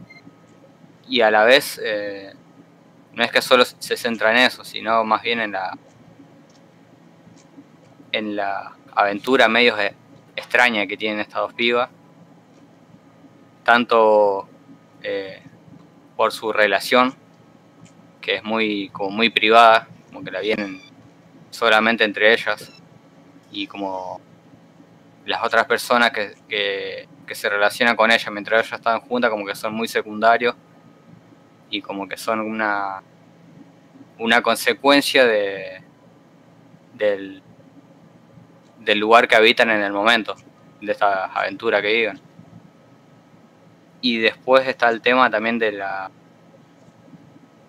de la otra amiga que tiene la piba esta más chica, que ponle que es un poquito más grande que ella y no es gay, es heterosexual, pero como que también está, está en esta edad, como que se le despienta ese deseo por, o no sé, esta necesidad de tener una pareja. Y está muy obsesionada con un, con un chabón que vendría a ser como un tincho. Y otra vez se vuelve eh, este tipo de relación de una persona que, que se brinda al 100% y la otra que no. Como que, que trata de ocultarla a la otra parte. Y un poco es, es eso la, la película. Sobre relaciones amorosas y como el rechazo y, y la, la confusión que, que las confusiones que se crean en este tipo de relaciones que, que buscan. O esta idealización que tienen en la cabeza cada uno de los personajes. Eh, está muy buena porque también eh, se ve que la, la directora de esta película eh, como que se, se centra mucho en esto, en, es- en esta temática de, de la comunidad LGBT. Porque hasta ahora todas las, todas las que vi se tratan sobre eso. Y según lo que estoy viendo acá en la- los pósters de su película, por lo menos parece como que pinta que también va en lo mismo. Porque es la misma directora de, de Retrato de una mujer en llamas y de Tomboy, que también la hablé hace un par de episodios atrás. De una. Estaba hablando mucho de la filmografía de esta. Sí. Sí, son pocas películas y, y están buenas. Va- va- todas las que vi me, me gustaron mucho. Claro, justo acá Lucas Lón decía la filmografía de Celine Sciamma no está tan buena como creía. Mirá. Eh, esta Gearhood, que dice que la escribió ella, no sé si la habrá dirigido. Sí. Eh, ¿Sí? ¿Dónde está? Ah, no, le dije así como para que. Sí, ac- acá me parece como que es la directora también. A ver, vamos a abrir. Ah, sí, la directora, también es conocida. Gearhood. Mm. Eh, que encima salió en 2014, que es el mismo año que Childhood. Mm, Que Boyhood, digo, perdón. ¿O no? Sí, 2014. Eh, qué loco, ¿no? Boyhood y Gearhood. Ja, ja, ja, ja, ja, ja, ja. Eh, ¿Lo habrá hecho a propósito? ¿Quién sabe? seguramente, seguramente. Eh, pero bueno. Gracias, Ley, por la cuota LGBTQ hoy, del día de hoy. Eh, esta chica, ¿te acordás? La vimos en el Cairo, en la película Los Hermanos Dardenne de Una Mujer Sin Nombre. ¿Cuál de todas? Eh, la protagonista, la rubia, la coprotagonista, digamos. Ah, sí. Sí. Eh, que está viendo acá una foto de la película. Ah, claro, pero esto es 2007. ¿En qué año nació? A ver. El 89. 89. Eh, 1, 10, 11. Y 7, 18. Ah, 18, está bien. Claro, ya de grande no tanto. Pero me hizo acordar a este Reddit que se llama 13 o 30. 13 o 30. Que sube fotos de gente que podría tener entre 13 o 30 años. Sí, Y me, me hizo acordar a ella. Como este bebé. qué horror. Así que bueno, si tiene si tienen gente que puede parecer 13 o 30, vengan a este Reddit. Y recomendada entonces Naisanjo Times o como dijo el Ley, Water Lilies Water Lily. de Celine, no sé cómo le pronunciará eso, pero llama, vamos a decirle por eh, italiano. Llama. Llama. El ley viene dando cupo a las minorías, pero por alguna extraña razón no se la da a los judíos. Arre, nah. Coincidencia, Llama. coincidencia no lo creo. Con una papa en la boca como un francés. Son incómodos. La filmografía de Papá Papa, Avatar 1 decía, esta es una chaqueta de ciervo. Eh, esta peli, que supongo, creo que hablando de la actriz, esa peli la pasaban por ISAT. Eh, sí, la pasaban en ISAT hace un par de años, yo la vi ahí. Eh, a mí me pasó una vez chiquito, intenté superar mi miedo a las cucarachas y vi una mientras estaba acostado que se paró en la puerta de mi pieza. Dije, lo voy a intentar y automáticamente el hija de Mir voló a mi cortina al lado de mi cama. Qué mal invento las cucarachas voladoras. Muy peligroso. La Adele no hace de lesbiana en esta película, ¿no? Creo recordar. La Adele sería Lea Sidux. No está, ¿eh? Eh, o sí. O a la mina, la, o la mina que se llama Adele ahí, que está en el listado. Ah, ¿dónde está? Mira, llamada. Adele Jaenel. Adele Jaenel. Ah, sí, las refiriéndose a la Adele. Pa pa pa pa pa pa pa pa pa llama. Bueno, gente. Les tiro mi top. Dale. Lo mejor y peor del año. ¿Vos tenés alguna peliculita que quiera hablar, Vicky? No. Entonces les tiro mi top, que lo había guardado por acá en un Microsoft Notepad. Eh, top. Acá. ¡Eh! Spoileadísimo. Hagan de cuenta Pero como... sí era un- en un PowerPoint. Sí, hagan de cuenta como que no vieron eso. Pero mi top así, la mayoría... La, hola 2.6 dice Facu Pérez, ¿qué hace charango? Volvió. Eh, hagan de cuenta como que no vieron lo que vieron recién, ¿eh? Buen timing, dice Karen. Eh, la mayoría, como que tenés puesto número no, sea rata, para. Voy a hablar de primero lo peor del año. Como no vi muchas películas, yo puedo decir, uy, Qué mala. qué poronga que fueron, porque no vi tantas películas del 2020 tampoco, ya saben. El top definitivo viene eh, El año viene. el año que viene. Así como entre los próximos episodios voy a tirar mi top defini- definitivo del 2019, que ahora sí llegué a ver ya varias películas. El top definitivo del 2020 va a ser a final del 2021, es decir, comienzo del 2022. Es así de complejo. Pero por ahora tiene uno medio previsorio de las que vi este año, que son de este año, cuáles fueron las que más me gustaron. Eh, entre ellas la mayoría son del Festival de Cine Mar del Plata, porque fueron las, digamos, las más modernas que estuve viendo. Y después estuve viendo los estrenos más eh, que más sonaron, digamos, a lo largo del año. Eh, hubo un par de películas que estuve viendo que no hablé porque estuvimos hablando mucho de los festivales en los últimos episodios, pero que sí voy a hablar más adelante. Por ejemplo, no hablé de la última Amanda Julie, que era esa Calibio Nere, que me gustó. Eh, hubo un par de películas de esta que digo que son de renombre a lo largo del año que no estuve reviewando. Pero ya lo haré más adelante, no se preocupen que serán reviewadas. Entre lo peor del, del año puse un top 5. Y esos top 5 son, sin orden, porque ni me quise forzar.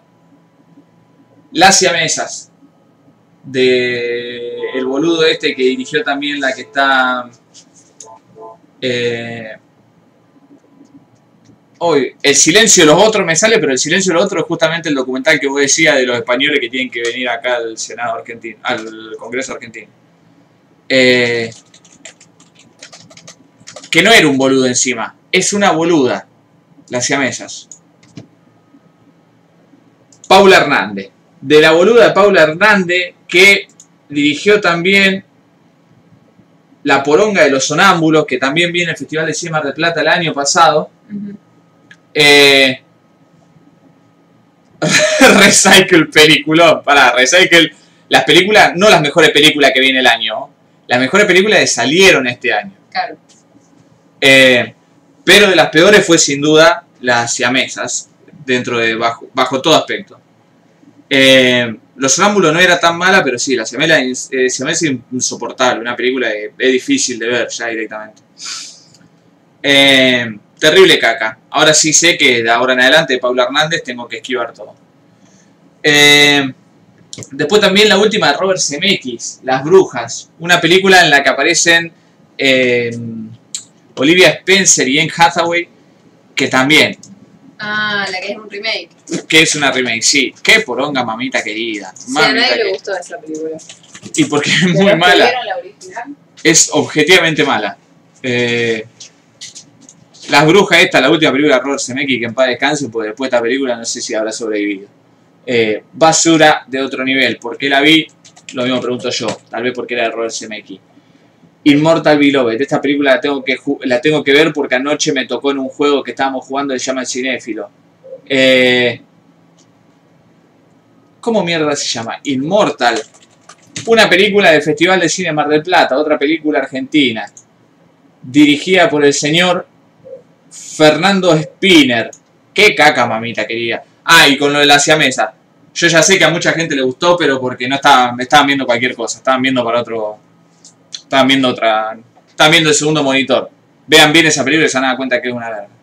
Eh, pero Immortal, película que ya que había adelantado que era una mierda. La vi y efectivamente era una mierda. Una basura como psicomágica, eh, con ciencia ficción de los sueños, y está metido ahí eh, Diego Velázquez en un momento, como en los sueños de una mina que viene a investigar qué mierda pasó con su padre y un científico que le hizo toda esta maniobra de los sueños. Súper ambiciosa, pero tan corta se queda, tan corta en todo, eh, que se vuelve ridícula a un nivel, pero, pero que llega de momento a ser gracioso, pero ni eso, casi indignante. Basura de película, basura de película, esperemos que sea mejor orien- orientada la próxima vez, porque se notaba que por la idea o por la plata le habían puesto, la onda le habían puesto, querían hacer algo distinto. Elegida, película protagonizada por la grandísima Janelle Monet, eh, que vimos acá con la Vicky, también conocida como Antebellum. película cacosa, pero que cuando termina uno no sabe qué pensar. Al menos no siendo un, un sudamericano blanco en el otra, la otra punta del mundo. Pero una película que trata de, de, de tocar los temas del, de la esclavitud estadounidense y termina siendo una de esas típicas... ¿Qué, qué me frena? ¿Qué me frena? Quería hablar, quería hablar al respecto. Sí. Pará, Haz así con la mano como si fuese mostaza merlo. te dije, te hice esperar. Sí, sí. Eh, no, quería agregar a lo que vos ya dijiste de, que uno no sabe qué pensar como un, un latinoamericano no negro, digamos. Sí. Eh, a mí me llamó mucho la atención eso porque como que yo dije, ah, bueno, qué sé yo, no estuvo tan mal. Y después cuando escuchás a la gente negra hablar es como que de una, o sea, que no, no, no tuve en cuenta todas estas cosas. Y como que me puso medio mal. No te tiene que poner mal porque no sos una mujer negra estadounidense. Ya sé, una mujer negra en general, porque no, no fue... Sí, pero en el caso de Estados Unidos es otra cosa. Eh,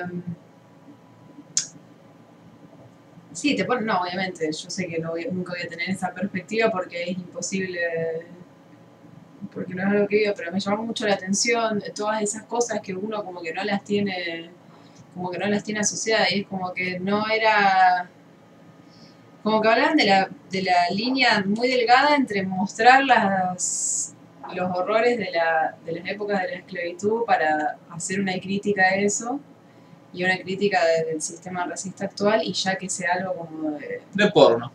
claro, porno de violento, Exploitation. Claro. Eh, Exploitation del, del feo, porque es verdad, ¿no? no tiene una crítica muy nueva ni tiene mucho para decir. Es como que, mira, la están pasando mal y, oh, mira el plot twist y, y, sí, eso. pero aparte me acuerdo, yo también vi unos comentarios, un pibe decía, eh, es una película so- en contra del racismo, digamos, y lo primero que pasa es que una mujer negra sin nombre, que nunca entramos nada, que se acaba muriendo, la mataron unos blancos. Claro. Eh, pero no está mal sentirse, digo, está mal sentirse mal por no capturar esas cosas. Porque ahí habla de lo de siempre.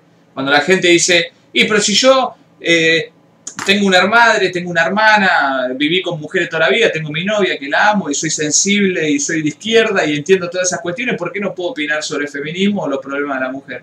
Bueno, ¿por qué no? Nunca se va a poder, uno nunca puede... eh, Nunca vas a poder vivir la experiencia de esa persona. Claro, nunca va a entenderlo al 100%. Y lo mismo nos pasa a nosotros, Claro. tanto por la sociedad norteamericana y Sí. mucho más por la, sociedad, eh, la- por la gente negra de Norteamérica. Eh, entonces, obvio, no vamos a capturar esas cosas. Y mucho más en películas como esta, en las que está, eh, que igual cuando terminó nosotros lo agarramos con pinzas, porque era obvio que no, había algo que no estaba explícito.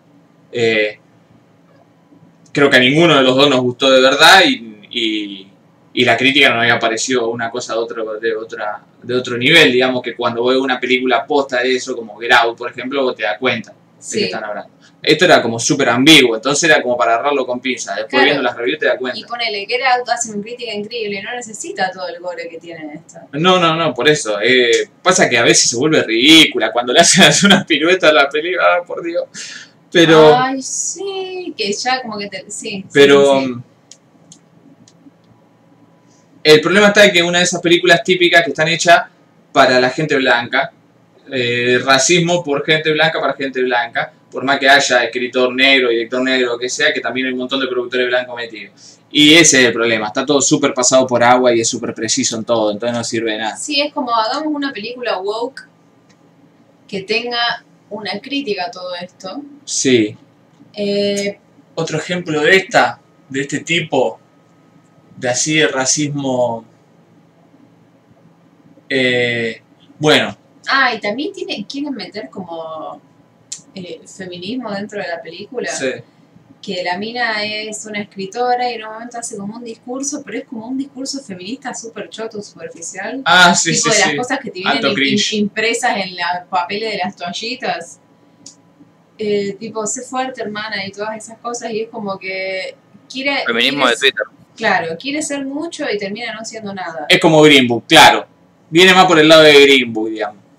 Eh, pero bueno, Green Book tenía como ahí unas cuestiones que tal vez incluso trascendían un poco el tema de las razas, de las razas, entre comillas, eh, que tenía un poco más de sentido, digamos. que yo había como una historia wholesome. Esto no, esto es, es literalmente gore exploitation con una mentira de crítica. Eh, el corto es Skin, que ganó el Oscar hace un par de años, no me acuerdo. Pero como Moonlight no coincido, Simón. Para mí Moonlight no iba, iba por otro lado, digamos. Moonlight era más una cuestión, creo que hasta LGBT eh, eh, dentro de la comunidad que, que otra cosa. Es una charla que se tenía que tener. Eh, pero bueno, caca antebellum. Y después también como quinta, eh, The New Mutants. Esa todo el mundo dice que es malísima, que es re aburrida. Pobre de New Mutants. No solamente es aburrida, sino que el momento en el que le quieren poner un poco de onda es ridícula. Qué caquita, mamita querida. Eh, Josh Bone, no sé ni quién mierda es, película protagonizada por Arya Stark, la argentina que dice, ay, tomo mate y se enamoran todos los Ay. incel. Y Charlie, el de, de Stranger Things. Charlie de Stranger Things, también conocido como Eddie Ramón. Y una injunable. Eh, ¿Qué cacona? Ah, el que escribió... Ah, no es el que escribió. Pero es el que di- dirigió esa de que una tiene cáncer y el otro la ama para que no se muera triste por tener cáncer, pero después se termina muriendo él. No sé si de cáncer. Sí, Eh, porque él, él tenía cáncer y se curó, y ella tenía cáncer y ella se cura y él le vuelve y se muere. ¿Qué es este póster tan tope de gama? ¿Alguien vio esto de Stand y sabe a qué es? Eh, Estabas hablando de Stephen King. ¿Estaba haciendo algo que tiene aquí? Decía ahí, en el póster. No, no decía. Ah, sí, yo sé. Ah, Eh, mirá, en The New Mutants también trabaja Al- Alice Braga, la- creo que es brasilera. ah, esa dije incunable. La Dios. Sí. Ah, no, esta es la científica, sí, esta sí es funable. Yo digo la pibita protagonista que se llama... eh, Blue Hunt. Blue Hunt no sé qué mierda habrá hecho. Claro, es todo así de series. Eh, pero bueno, esta es la protagonista, que cuenta ahí la historia de siempre. La llevan como una academia que, según dicen ahí, es como una preacademia a la de Xavier, eh, en la que se va a encontrar con otro mutante para lidiar con sus problemas de mutante, ¿no? Pero no hay... un filtro para que a la de Xavier vayan los, los postas, postas. Claro, pero como que en un momento se quiere volver de terror la película, tiene bastante elementos de terror que son malísimos, pero muy malos. Los personajes son todo muy hincha pelota. Eh, supuestamente quieren crear como una química entre esta y Macy Williams, casi como escocesa, no sé qué cosa hacen, hace un acento ahí malísimo. Macy Williams es escocesa. Porque si le están haciendo un, hace un, un acento. Ah, no, es inglesa. Qué cosa extraña, por Dios. Ridícula. Y sobre el final, que es digamos, el único momento de película de superhéroes que se le puede meter, es una caca. No solamente ya contra Remil hecho un millón de veces y, y cansador, sino que es malísimo en serio. Eh, muy pedorro. Pero esas son las cinco películas que yo digo que fueron una caca este año. O no, liberaron a la Jojo Bestia. Alguien dijo stand, dice Toby parece. Bajo la misma estrella, donde se besan en el Museo de Ana Frank. Sí. La cáncer no es bajo la misma estrella. Jaja, se enamoran los incel, la Argentina, una chiquita, una caquita. El corto, pa, pa, pa. Bueno. Eh, después, quiero decir cinco películas que quedaron afuera de mi top, pero que 1, 2, 3, 4, 5, 6, 7, 8. Eh, pero que recomiendo. Pero que recomiendo. Pero que recomiendo. Me estoy perdiendo. Esto así. Me equivoqué. Este no es el top que tenía. Pero bueno, lo reacomodaré después cuando lo suba al Airbox y ahí sabrán la verdad. Cuando lo vean en el Airbox dicen, ¿cómo, bueno, ¿cómo lo voy a dar al top? Obviamente va a aparecer en este video, pero cuando se pongan los timestamps dentro de cuatro meses, pero también lo voy a pasar a la logia torquera o síganme en el Airbox poniendo Pastorki. Pero buscan ahí a... Busquen ahí la logia torquera en el Discord, pidan el coso y eso que lo van a encontrar.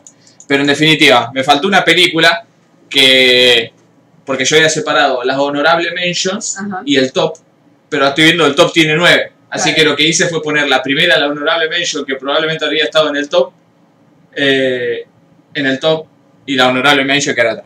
Pero quiero nombrar tres películas que me parecieron buenas, pero no entraron en mi top. Esquirlas, el documental que ya hemos hablado acá, sobre el, el quilombo en Río Tercero, Río Cuarto. Río Cuarto. ¿Llamaba Río Cuarto? Me parece que sí. Bueno, de algún lugar de la Córdoba profunda en la que pasó esta tragedia, ya lo hemos hablado acá, del Festival de Cine Mar del Plata. La película Kazaja, que yo hablé el antaño pasado, Río Tercero, mirá. Río Cuarto de otra localidad. Uh, casi dijimos la misma palabra, anfibio. What the fuck? Casi decimos la misma palabra. Ahí había alto bromance. Mira, te iba a buscar Córdoba. Eh, la película kazaja de Honey You Won't Believe It que hablé el otro día Mm. sobre todo este dramón mafioso y cómico y jajaja. Muy buena película. Vean Lana. Como el cielo después de llover. Película que casi de pedo no entró en mi top. La película también, hemos, no he hablado acá creo, pero que cuenta esta historia de una, una creadora cinematográfica colombiana, que bueno, ahora vive acá en Argentina, que su padre es director de cine, y un documental eh, en la que ella lo sigue en una filmación, pero que al mismo tiempo está eh, concatenada con un montón de cuestiones de su vida, con su madre y su hermano y toda su familia en general. Principalmente, obviamente, entre ella y su padre, la relación que han tenido como padre e hija. También lo profesional y la idea del cine está metido ahí, pero también es una cuestión muy personal de familia, que es una película hermosísima. Hermosísima. Después, antes de decirle mi top 10, mi película favorita de este 2020 provisional. Eh, afeitate y vemos que pinta, dice Coso. No me gustan los tipos con bigote. Córdoba, una isla rodeada por ríos. Vi el trailer nomás porque tenía una canción de Charlie XCX que ni me gustó encima. Va. Nada, no hiciste tu tarea, pastor. Todo recontra rema con vos. La hice. Eh, pero antes de decirles mi top 10 película favorita del año, le voy a decir mi top 10 película favorita del año de terror. Porque hay un montón de películas buenas de terror que me gustaría recomendarles. La última, porque no fue tan buena, pero me parece que a mucha gente le podría gustar, es Meander. La película de la que muchos se cagaron de risa, estaba en el Festival de Cine Mar del Plata y también estuvo en el de Buenos Aires Rojo Sangre. eh, que es una película muy cute, eh, como la película Cube, ¿no? Eh, esta es. Que es una ¿La Eh, que hablaste la otra vez? Sí, ya la hablé. Es medio una caca, pero tiene cosas copadas y muy bizarra que me gustaron mucho. Eh, aparte, siempre la cosa así media cub de alguien que secuestran y lo meten en un, pu- en un acertijo y tiene que resolver para salvarse, a mí me gustan. ¿Qué le puedo decir? Eh, después también Sputnik, la película que hablamos acá, creo, o más o menos la hablamos. La película rusa de terror, pero rusa posta. Ajá. Eh, que cuenta la historia de un eh, astronauta, de un... Sí. Era un astronauta. de un... no es un Cosmonauta. un cosmonauta, vamos a decirle, porque suena mejor. Un cosmonauta que vuelve a la Tierra con un visitante, con un visitante inesperado. Con un visitante inesperado vuelve. ¿Y qué será lo que pasa? Terrible bichardo. Vean esta película Sputnik, porque también está siempre ahí la crítica a toda la web. Eh, muy típica, muy básica, digamos, pero tiene algunas cosas copaditas. Sí, muy Está buena a mí la película que sirve porque es muy de película que por ahí puede estar en Netflix o película media mainstream, por así decirle, y que para mí sirve como para abrir el- la industria rusa Ajá. del cine, eh, para que la gente por ahí le deje de tener tanto miedo a lo que es Rusia o Europa del Este, que siempre lo ven como algo, o por ahí es lo que pienso yo que piensa la gente, que lo ven como Sí, un leí. cine, cine pretencioso. Eh, así le dicen. Sí, no sé, capaz una apreciación tuya de la apreciación de la gente. Pero sí es lo que, lo que vos te referís, creo, en última instancia, y es cierto, es que el cine ruso y, y también de Europa del Este, no es el cine que estamos acostumbrados a reconocer como cine comercial mundial, digamos, o globalizado. Eh, Claro. y sí, puede ser porque te entiendo aparte que esta película es súper convencional. Sí. Podría ser una película yankee nada más que habla en ruso. Eh, acá dice Tommy Palese, por el mismo lado, muy buen diseño de producción. Eh, y después también esta película, O Cementerio das Almas Perdidas. O Cemitério das Almas Perdidas. Doente, viado, filho da puta, cala a boca, lixo. Eh, argentino boludito.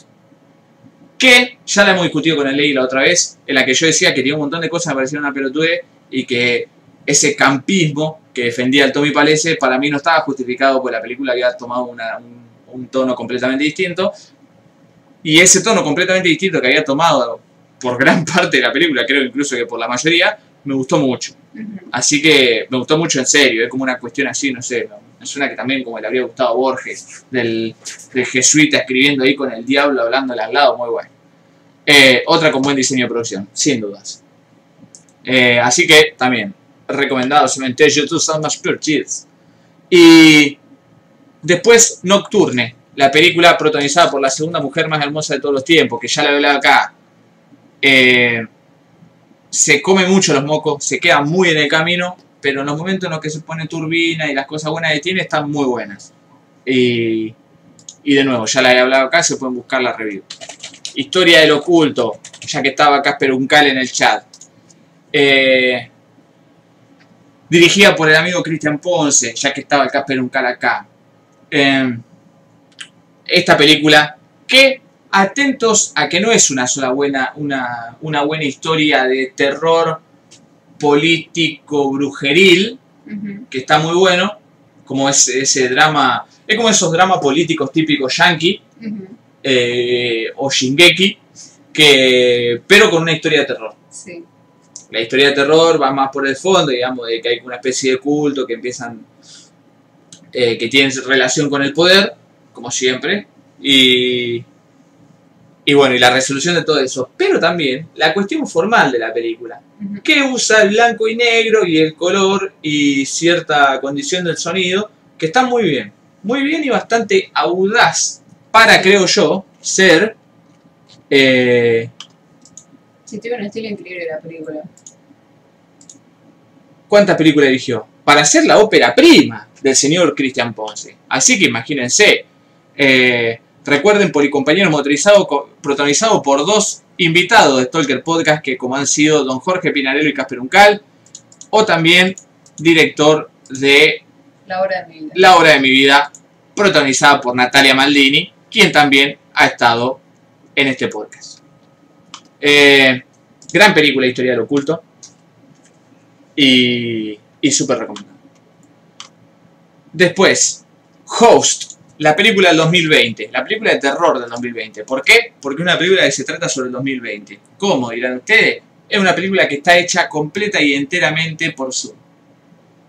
Eh, como que supo transmitir un poco de, de toda esa movida que hubo en este año, que se hizo todo por Zoom, Sí. a la pantalla del séptimo arte. Y lo hizo bastante bien. Porque no es una mierda como Unfriended. Y todo eso viene más por el lado de searching, que se usa bien el, el método, digamos. ¿Vos decís que este año o el que viene van a salir un montón de películas con este formato así? Tipo, eh, seteadas en el 2020, tipo un Zoom maldito, un Google Meet maldito. Eh, no sé si tanto con esto, pero sí con coronavirus y todo eso, sí. Pero, o sea, para mí puede ser esto un resurgir del cine de post-apocalíptico. ¿Y por qué esta qué sería como la nueva versión del found footage o algo así? No, porque salía como en vivo. Eh, más o menos. Es como una, una... Sí, puede ser. Puede ser que se pueda asociar por ahí. Pero es, de hecho es una buena película esta. Tiene ahí unos jumpers muy típicos, digamos, muy, muy comunes. Pero lo demás está más o menos bueno. Ya saben de qué... eh, ¿Cuáles son nuestros parámetros cuando hablamos de películas de terror, gente? Eh, The Dark and the Wicked. Y esta es una película buena en serio. Ojo con esta película. Es una película, como dije la otra vez, se vuelve muy oscura por un momento. Se vuelve muy oscura de a momento, digamos. Y que.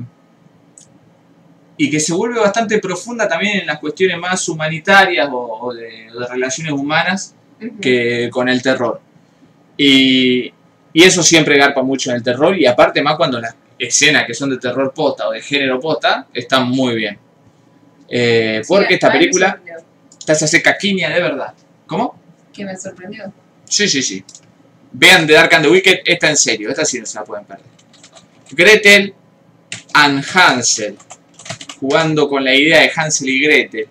Gretel and Hansel, dirigida por el amigo Os Perkins, quien ya había dirigido con anterioridad eh, The Black Ops Daughter, también conocida como February, ¿era? A ver, Os Perkins también va- cabe decir que es el hijo de Anthony Perkins, protagonista y director de la saga Psycho, después de Hitchcock. Y sí, February de Black Ops Daughter, que yo le he hablado acá, peliculón, ¿Hizo Secretary también? archi mega requete requete peliculón. Secreti, La secretaria. the fuck is? Es una de las que la mina le gusta la, el BDSM. Ah, es la que está la hermana de sumisa de su jefe. la de Mike Gyllenhaal, sí. Claro. No, eh, Perkins es actor también y ha actuado en muchas películas, pero como Ah. director se enfocó más lo del terror como el padre y viene por este lado. De February son todas películas tranquilas, ahí bastante lo que se llama cine lento, lo, por ahí más posicional. Eh, pero bueno, me pareció una muy buena reinventación del antiguo cuento de los hermanos Grimm, O tal vez más antiguo aún la leyenda de, de, de la bruja en el bosque y todo eso, y de Hansel y Gretel, que estoy seguro, como siempre, que no va a decir una invención de los hermanos Grimm. Eh, No, ellos, no. eh, pero además todo lo estético es una maravilla, y los momentos de la bruja y las cosas, digamos, de género son geniales. Sí. Es cierto que más que nada visualmente, y no tanto en lo del género y lo de terror y lo que te pueda producir, pero ya con lo visual, mirá, a mí ya me tiene agarrado. Eh, Sí, o sea, sí, ya va. Sí. Ran. Esta película la vimos el otro día. Qué peliculón y esta es una película buena en serio, que la puta que lo parió, ¿eh? Protagonizada por Sarah Paulson y la señorita Kiera Allen. Cuenta la historia de una chica que tiene 15.000 enfermedades y que vive encerrada en su casa con una madre que la, obviamente la sobre remil reprotege porque la ama mucho. A medida que avanza la película, vamos a ver que la madre tiene secretos que esconder, Sí. secretos muy feos y turbios. Y se pone bastante fea la película, da momentos. Y Eh, está la tiene escena que no puede faltar en todo lo que hace Sarah Paulson, que es el pucherito ese cuando llora. ¿Qué decías, Ley? Que tiene el culo sucio, ¿viste? Como se dice Tiene culo sucio, efectivamente. Eh, now streaming on Hulu. Eh, ¿Esto del póster o de- Ah, del póster. Eh, peliculón esta. Peliculón esta. Porque trata también más allá de lo que sea el género y que se ha hecho y lo que sea, de una cuestión muy triste, de cómo se ven a ciertos personajes a los que le pasan tragedia en el mundo.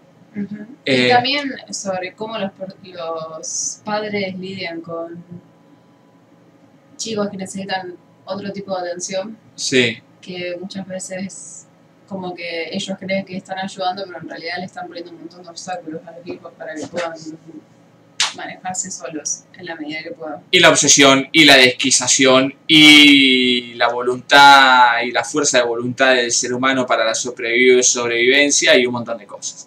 Peliculón Run, véanle. Y después en el puesto número uno, en las otras tiré así más o menos sin, sin puesto, pero la que sin duda está en el puesto número uno es Relic. Mm.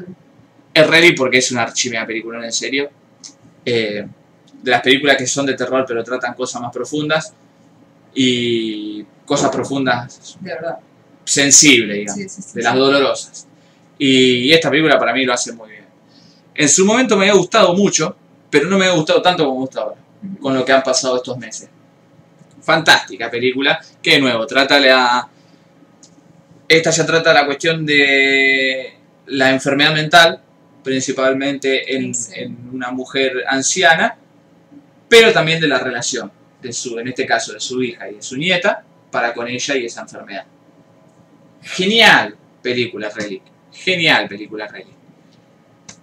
Y la voy a usar a Relic como puente para mi top 10 de las mejores películas del año no de terror. ¿Por qué? Porque Relic forma parte de ese mismo top. Ja, ja, ja, qué choreo, ¿eh? No se la esperaban. Pero sí, eh, para mí esta es una mejor película del año, más allá de ser terror o lo que sea. Pero también, de lo mejor del año, película que no hablé en detenimiento, pero lo voy a hacer la semana que viene. The Wolf of Snow Hollow. Una película que me conflictuó, ¿por qué? Porque me parecía muy graciosa, pero el elemento gracioso era como un personaje medio violento. Ajá. Pero después me puse a pensar que lo que me causaba gracia no era que fuese violento, o sí, pero como que esa violencia era la violencia... ¿Cómo se dice? No sé, sigo conflictuado tal vez. O sea, el personaje no, estaba, no tenía la intención de ser gracioso.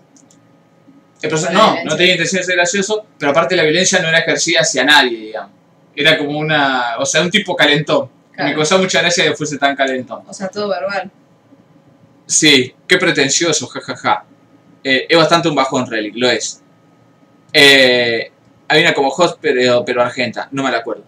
Eh, esta película, dirigida, protagonizada y escrita por Jim Cummings, sabemos qué mal puede terminar eso, Sí. que ya había dirigido con anterioridad esta, Thunder Road, que yo me acuerdo que cuando estaba en un chat se habló mucho de esta película y se la recomendaba y que esto que el otro y que yo, y yo nunca la vi, no sé, por culo roto. Pero ahora la voy a ver, porque me causó mucha gracia esta nueva y esta todavía mira, está mejor rateada en Metascore. Yo creo que esta no está tan bien rateada porque el final es como muy película... eh, la- la- cuenta la historia de un sheriff que tiene que encontrar un asesino, ¿no? Eh, y la película es simplemente eso, y el final es simplemente eso. Tal vez eso es lo que no, lo que no suma, digamos, lo que la tira para atrás. Pero después lo- el resto pasa entre el medio, los personajes que presentan y el desarrollo que van teniendo, me parece muy gracioso. Me parece muy gracioso. Y el cierre que le dan a este personaje con la escena final que tiene relación con su hija, me parece genial. Me parece muy gracioso el tipo y la pongo en, un, en mi top 10 porque as- este año tuvo, hubo muy pocas películas que me hicieron reír. Y esta fue una de ellas. ¿Era una comedia? Eh, sí, es bastante comedia. También un poco de terror ahí, pero más thriller. Claro. O sea, todo lo que dice ahí en la etiqueta. Claro. Comedy horror thriller. Yo la, comedia- la acomodaría... Sí, está bien. Tal vez un poco menos de horror. Después. Blackbird. Blackbird. Black Bear. No Black Bear. Ah, la mina esta. Blackbird singing in the dead of night. Uy, tenemos que hacer un in memoriam. La semana que viene. Eh, sí, Aubrey Plaza. Ojo con Aubrey Plaza, muy linda, ¿eh? Sí, Ojo con Aubrey Plaza. Y sí, que si está con Michael Cera. ¿qué tiene? Qué terrible deformes. Y pero no tiene que ver que lo pasa feo con que como sea ella. Y que, que quien está feo, quien es feo, que está con feo, se vuelve feo, es feo. ¿Me estás diciendo fea? ¿Me estás diciendo soy feo? ¿Que te volvés fea porque yo soy fea? No, listo. ¿Te volvés fea porque yo soy fea? Eh, Aubrey Plaza. Sí. Arranca con ella pensando una película en el. en un laguito. Pero después ella forma parte de la película. ¿Qué? ¿Qué está pasando? Mm, ¿Será esto una de esas películas que se tratan sobre el metalenguaje en el cine? Efectivamente. ¿Por qué? Porque después no van a entender una mierda quién era de qué lado. Ok. Algunas películas metidas en películas, una idea sobre el metalenguaje, no, no es una idea sobre el metalenguaje. El metalenguaje utilizado para explicar la idea del autor y el desarrollo artístico o la creación artística del autor. Eh, Es como la película esa en la que está... eh, Nicolas Cage, Sí. Adaptation. sí. Puede ser. Puede ser que venga por ese lado. Eh, obviamente este chabón, el Lawrence Michael Levine, no es eh, Charlie Kaufman, pero no está mal. Eh, porque también mete la idea de, qué sé yo, de las relaciones personales y cómo afectan eso en, en el desarrollo del autor y las cosas que escribe. Y está muy bueno cómo está representado eso porque se cuenta primero una historia de cierta forma y después se cuenta de otra y me gustó mucho. Alberto hizo, un- hizo el soundtrack de Blackbird. Eh, ah, Aubrey Plaza. Eh, muy recomendada Blackbird. tal vez la abre más adelante en detenimiento. Nosotros nunca moriremos. Película que ya he hablado porque la vimos en el chat. No la vimos en el chat, la vimos en el Festival de Mar del Plata. Y la hemos hablado mucho en el chat. ¿En el qué chat? En el de disco. We Will Never Die. Peliculón. Todo lo que, lo que nos gustó de esta película está dicho en un podcast anterior. Búsquenlo ahí. Gran película. Nosotros. Quería meter una biopic y dije voy a meter la mejor biopic que viene el año. Y de hecho, no solamente la mejor biopic que viene el año, sino eh, una biopic que tuvo mucha influencia en mi año. Ajá. Porque gracias a ver esta biopic terminé conociendo la obra de Shirley Jackson como no la conocía antes, pues sabía que era la escritora de la, la novela, que después hicieron The Hunting, que fue una mejores películas de terror de los 60, y que después hicieron The Hunting of Hill House, que fue una mejores- de las series más habladas hace dos años, y etc. Pero no conocía nada sobre Shirley Jackson y mucho menos lo había leído.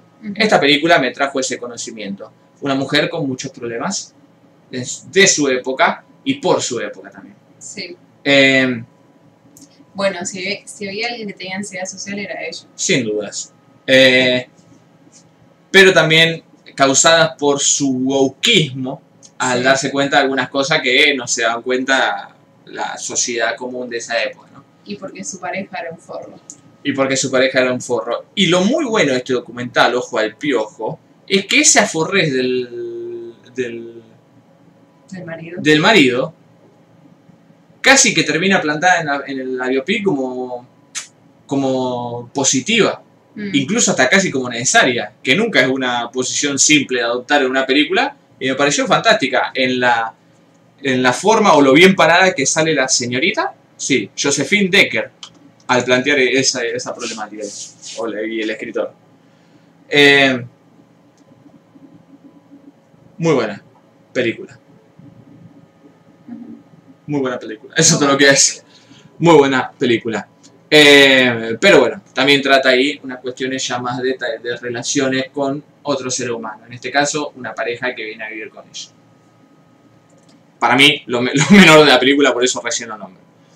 Eh, otra eh, película que se podrían considerar de terror, viste, pero no tanto de terror. Película que coincido con Jorge en esta, me, me pareció muy extraño. Porque primero no me parece una película que le gustaría a Jorge. Y segundo, no me pareció que fuese una película que hubiese visto tanta gente. Eh, pero sí, sin dudas coincido. Y lo he dicho acá cuando la revivé, que Tomo- Tomorrow, una de las mejores películas que viene el- en el año. Eh, Esta yo la agarré empezada, vos la estabas viendo. sí. Porque tiene, arranca con una mina que se piensa que se va a morir mañana y se vuelve contagioso eso. Jeje, como el coronavirus.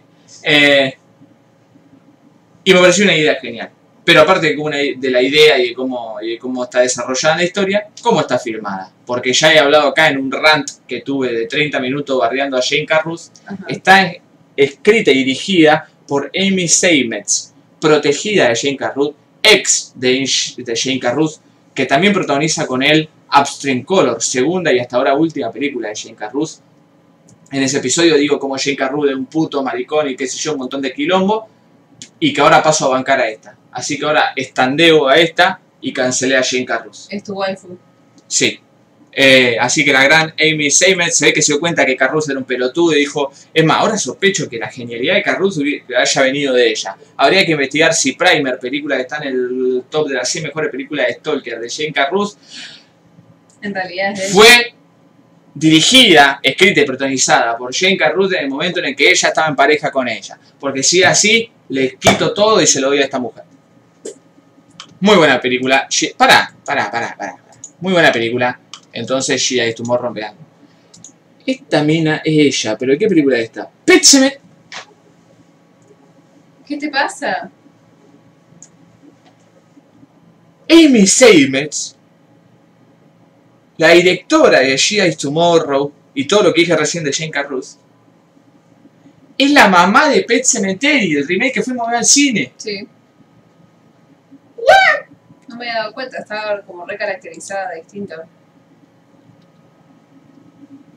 ¡Qué loco, che! Ah, bueno, vean Upstream Color y Primer, obviamente. ¿Qué escribió acá? Sandon Shine. Escrita y dirigida por ella. Voy a ver esta película mañana. Eh, vean Giants Tomorrow. Las mil y una, sin duda una de las mejores películas del Festival de Cine de Mar del Plata y para mí una de las mejores películas del año. No solamente por cómo trata el tema de LGBT, QKB, sino todo lo que ya he hablado aquí, que a mí me pareció genial, de cómo filma la directora eh, historias marginales, si se le quiere poner algún adjetivo medio feo. Gran película y ya ha sido reviewada en este podcast, pueden buscar esa review, las mil y una, no está. Donde no está, la mil y una, ¿por qué? Porque dije que íbamos a leer box, pero Mentí. seguimos por acá. Después, la salida de los trenes. Uf. Ustedes dirán, qué cara de chota para poner un documental Qué eh, ganas de amargarte, eh. caro sobre testimonios de, de judíos de Rumania Sí. Que cuentan historias desconocidas o, de, o, de- o que se han perdido de, de, las- de un montón de judíos como han quedado en la historia y como aún quedan, que no se sabe nada. Simplemente fueron muertos más en la productiva máquina de asesinato que fue la que fue Sí. no la, la Alemania nazi, sino el nazismo en general en todos esos países del eje. Te voy a poner acá para que te quede el cosito. Dale. Eh, Bueno, y el- todo el tema de los trenes, o sea, que los mataban, era como una especie de cámara Sí, de gas sí. andante. Nada más que se morían porque no tenían aire. Sí. Pero ¿qué quieren, gente? Me parece que, a mí me gusta el cine. A mí me gusta el cine. Y me gusta que el cine sea importante, porque en mi vida es importante. Y yo no encuentro, por raro que suene o feo que suene, la utilidad del cine o que el cine sea algo, digamos, eh, Una ponerle... necesidad. No, una necesidad. Ponerle como una. Una característica funcional al cine. Mm, A mí sí me parece que hay películas que no sé si sirven, pero sí que son importantes. aporte. Y esta es una película que me parece importante. Y está hecha para ser importante. Y, a- y yo la vi y me pareció importante y en mi vida ahora forma parte de mi vida cinematográfica importantemente. Eh, Aparte, a mí me gustó cómo está, cómo está narrado todo, sí, que es desde el punto de vista de los familiares sí. y los sobrevivientes. Eso me parece ocupado. Sí, y cuando no hay Mm, un sobreviviente o un familiar o lo que sea, está la foto del tipo solo, digamos. Y eso, que sean dos horas y media de los familiares diciendo, bueno, y sí, mi tío le pasó esto y lo agarró la gente y después lo llevaron a la comisaría y lo cagaron a tiro, eh, dos horas. De repente aparece la foto de alguien y no hay nadie diciendo nada. Eso es cine, te gente. pega el doble. Eso es cine. ¿Qué quiere que le diga? Eso es cine. Así nomás te lo digo. Escúchame una cosa. Eh, gran película la salida de los trenes. Véanlo, sí. Véanlo un, un miércoles que después se van a juntar con unos amigos, una cosa así. No lo vean un domingo a la tarde. Eh, eh, Tengan, planes que les suba el humor después, porque es heavy. el año del descubrimiento, película que nos volvió de izquierda todo por 3 horas y 20 minutos. Sí. Por el mismo lado, un documental de las cuestiones, ya lo he hablado de esto. Está hablada en el, en el, en el podcast, búsquenla ahí. Pero de nuevo, película que trata las cuestiones de la crisis española de los 80, eh, posfranquismo. eh, desde muchos puntos de vista. Ajá. Una de mis críticas fue que hay ahí, si hay, si bien hay variedad de puntos de vista, como que no hay énfasis en algunas cosas. Mm, Pero sí, el énfasis está puesto en lo importante, que es, por partidario o parcial que suene, eh, el punto de vista de un sindicalista de izquierda, ¿no? sí. Eh, ¿Por qué digo que está el punto de vista ahí? Porque vamos, le dedican media hora, joder. Y a Sí. lo otro tiene. Eh, pero bueno, gran documental. ¿Qué de nuevo? Eh, estuve leyendo crítica de este documental y es malísimo porque todas las críticas hablan como de la forma y de qué sé yo y esto. Y hay una. Es medio cacoso eso. Lo mejor de la película no es ver cómo mierda está hecha. Sí, lo que Eh, trata. Sí, sino lo que trata o lo que significa, el sentido que tiene la película. Y el sentido es súper subjetivo, es cierto, difícil acatar en la crítica, pero por ejemplo, yo he dicho acá de lo, de lo que lo que no sabía yo absolutamente nada de esta película, de esta película no, de esta problemática, lo cero que era en el tema, y todo lo que adquirí al ver esta película. Fantástico. Friendship with Shane Carruth ended. Now Amy is my new friend. Eh, eh, eh, sin dudas. El año del descubrimiento se tiene que ver después del silencio de otros. Pues es muy buena esa idea. Haces un combo ahí y tenés ganas de golpear franquistas. Karen decía, wow. Wow. No se refirió a qué. Y en el puesto número uno, obviamente, Adiós a la memoria. Ya he hablado por qué fue mi película favorita del, del festival. Pero también fue mi película hasta ahora favorita del año. No pensé que tanto. Sí. Porque la estuve pensando, viste, y decía, eh, pero las mil y una, que las mil y una, viste, filma. Como que las mil y una, viste, Claro. no sé. Eh, las mil y una le velió mucho en mi mente y sigue leveleando, eso es lo que me preocupa. Pero Adiós a la memoria tiene mucha... ¿Por qué le preocupaba? ¿Eh? ¿Por qué le Eh, preocupaba? porque va a seguir liquidando gente. Eh, Bueno, ahora hay que modificar la lista. Aparte la Clarisa es correntina y usa Vinci. ¿Y? Y encima es Aria. Mm, Es crack. Muy crack. Usa vincha. Eh, Como el Cani. como el Cani. ¿El Cani con qué juega? Eh, película, una a la memoria por todo lo que ya he dicho. No solamente por eh, la temática de la película, ya sea enfermedad mental o relación padre-hijo, sino por el trasfondo político, ya sea crítica a la derecha argentina y la digamos, la, la crítica al pasado y el entendimiento del presente, que es por lo que siempre se tiene que tener una crítica al pasado, si no, no sirve de nada, y al mismo tiempo el entendimiento del presente tiene que tener una crítica al pasado, si no, tampoco sirve. Ajá. Eh, de hecho, con una, hecho con una inteligencia, eh, Emocionante. no, una inteligencia, digamos, Dura. no, deja de tirarme bueno. Es hecha con una inteligencia eh, contundente, digamos. Mm. se nota, digamos, en, cómo en cómo está hecha la película y en las cosas que dice. Pero también por el lado cinematográfico. Me pareció muy bien armada, incluso los recursos que se usan, que, que son puramente estéticos, que todo es estético, pero me refiero a lo que, lo que podríamos llamar estético en el sentido de que de lo que aporta visualmente a la película, me parecieron geniales.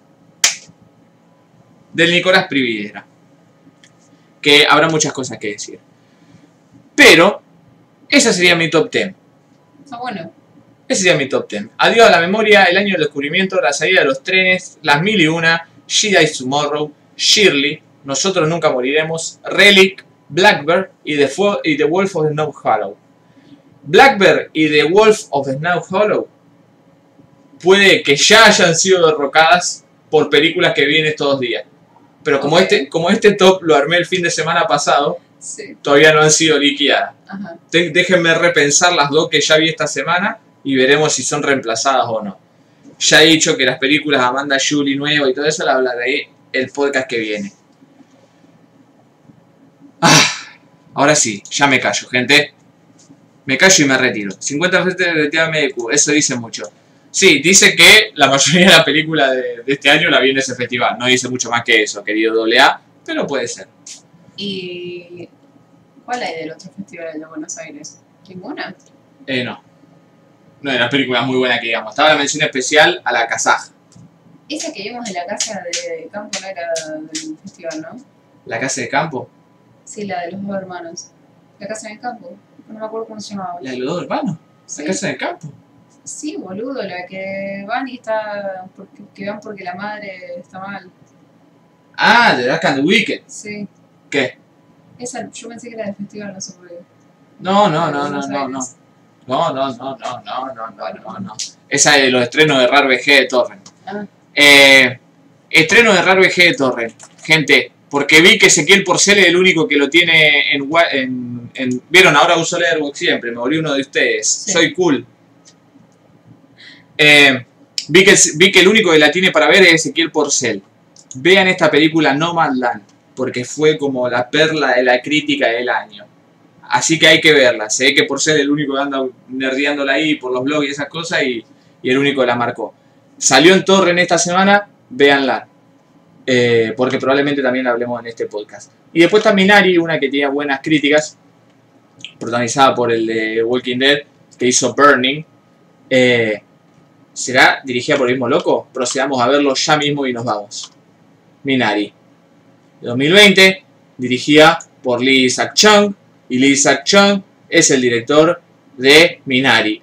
no, no es el director de Burning, pero quería pegarle o no. Your name. ¿Va a dirigir Your Name? What? A live action remake of the... ¡Ay, vamos a llorar juntos! No, te vas a reír cuando yo diga ¡Ah! Como la otra vez. Eh, así que son los de Estreno de Torre. Mira, le tiramos Estreno de Torre y todo. También está la última de Pixar si la quieren ver. Mira, mira, y está la última de DC, de Wonder Woman 1984. Eh, esos son los estrenos de Torre. Gente, ha sido un año prolífico el 2020. Esperemos que el 2020 sea igual y aún más de prolífico. Porque había puesto como meta 30 libros y llegué a 12 nomás. Así que este año puse 50. Ya declaré la meta en el Gurri, no me importa nada. Bueno, Pero película fue bastante bien porque vi 300, que es mi meta. Eh, y esta es mi meta también para el otro año. Nos vemos la semana que viene en otro podcast. Por supuesto, aquí, por las 22 horas de Stalker Podcast. Por YouTube, quiero decir. Stalker Podcast 22 horas de YouTube. Ley, muchísimas gracias por haber hecho el aguante esta noche, por el acompañamiento que me has dado y por las dos reviews que has hecho de esta película tan hermosa que ha dado la review. De nada. Gente, muchas gracias a los que han hecho el aguante esta noche acá en el chat y a los que no aguanten más adelante dejando comentarios y toda esa boludez o comentando en la logia talquera, donde sea que comenten, porque es lo mismo. Y muchas gracias a la Vicky por habernos acompañado esta noche también a nosotros acá y a la lucecita que nos ha hecho. Y espero que anden abortando mucho porque ahora se puede. Nos vemos la semana que viene. Vean las películas esas del top si quieren. Si no, no las vean. No hay problema. Pero para mí fueron de lo mejor que he visto este añito. ¿Saben qué? Déjenme sus tops. Ten. No hagan pelotudeces top 10 o top 5, lo que sea, pero no más de 10 de las películas que más les han gustado de este 2020 en los comentarios, para así hago lo mismo que hago siempre, de decirle cómo su gusto supuestamente es peor que el mío, por más que sea subjetivo, en el próximo podcast. Es decir, bowling. Déjenlo ahí. Nos vemos la semana que viene y de Lovely Live. Oh, wow.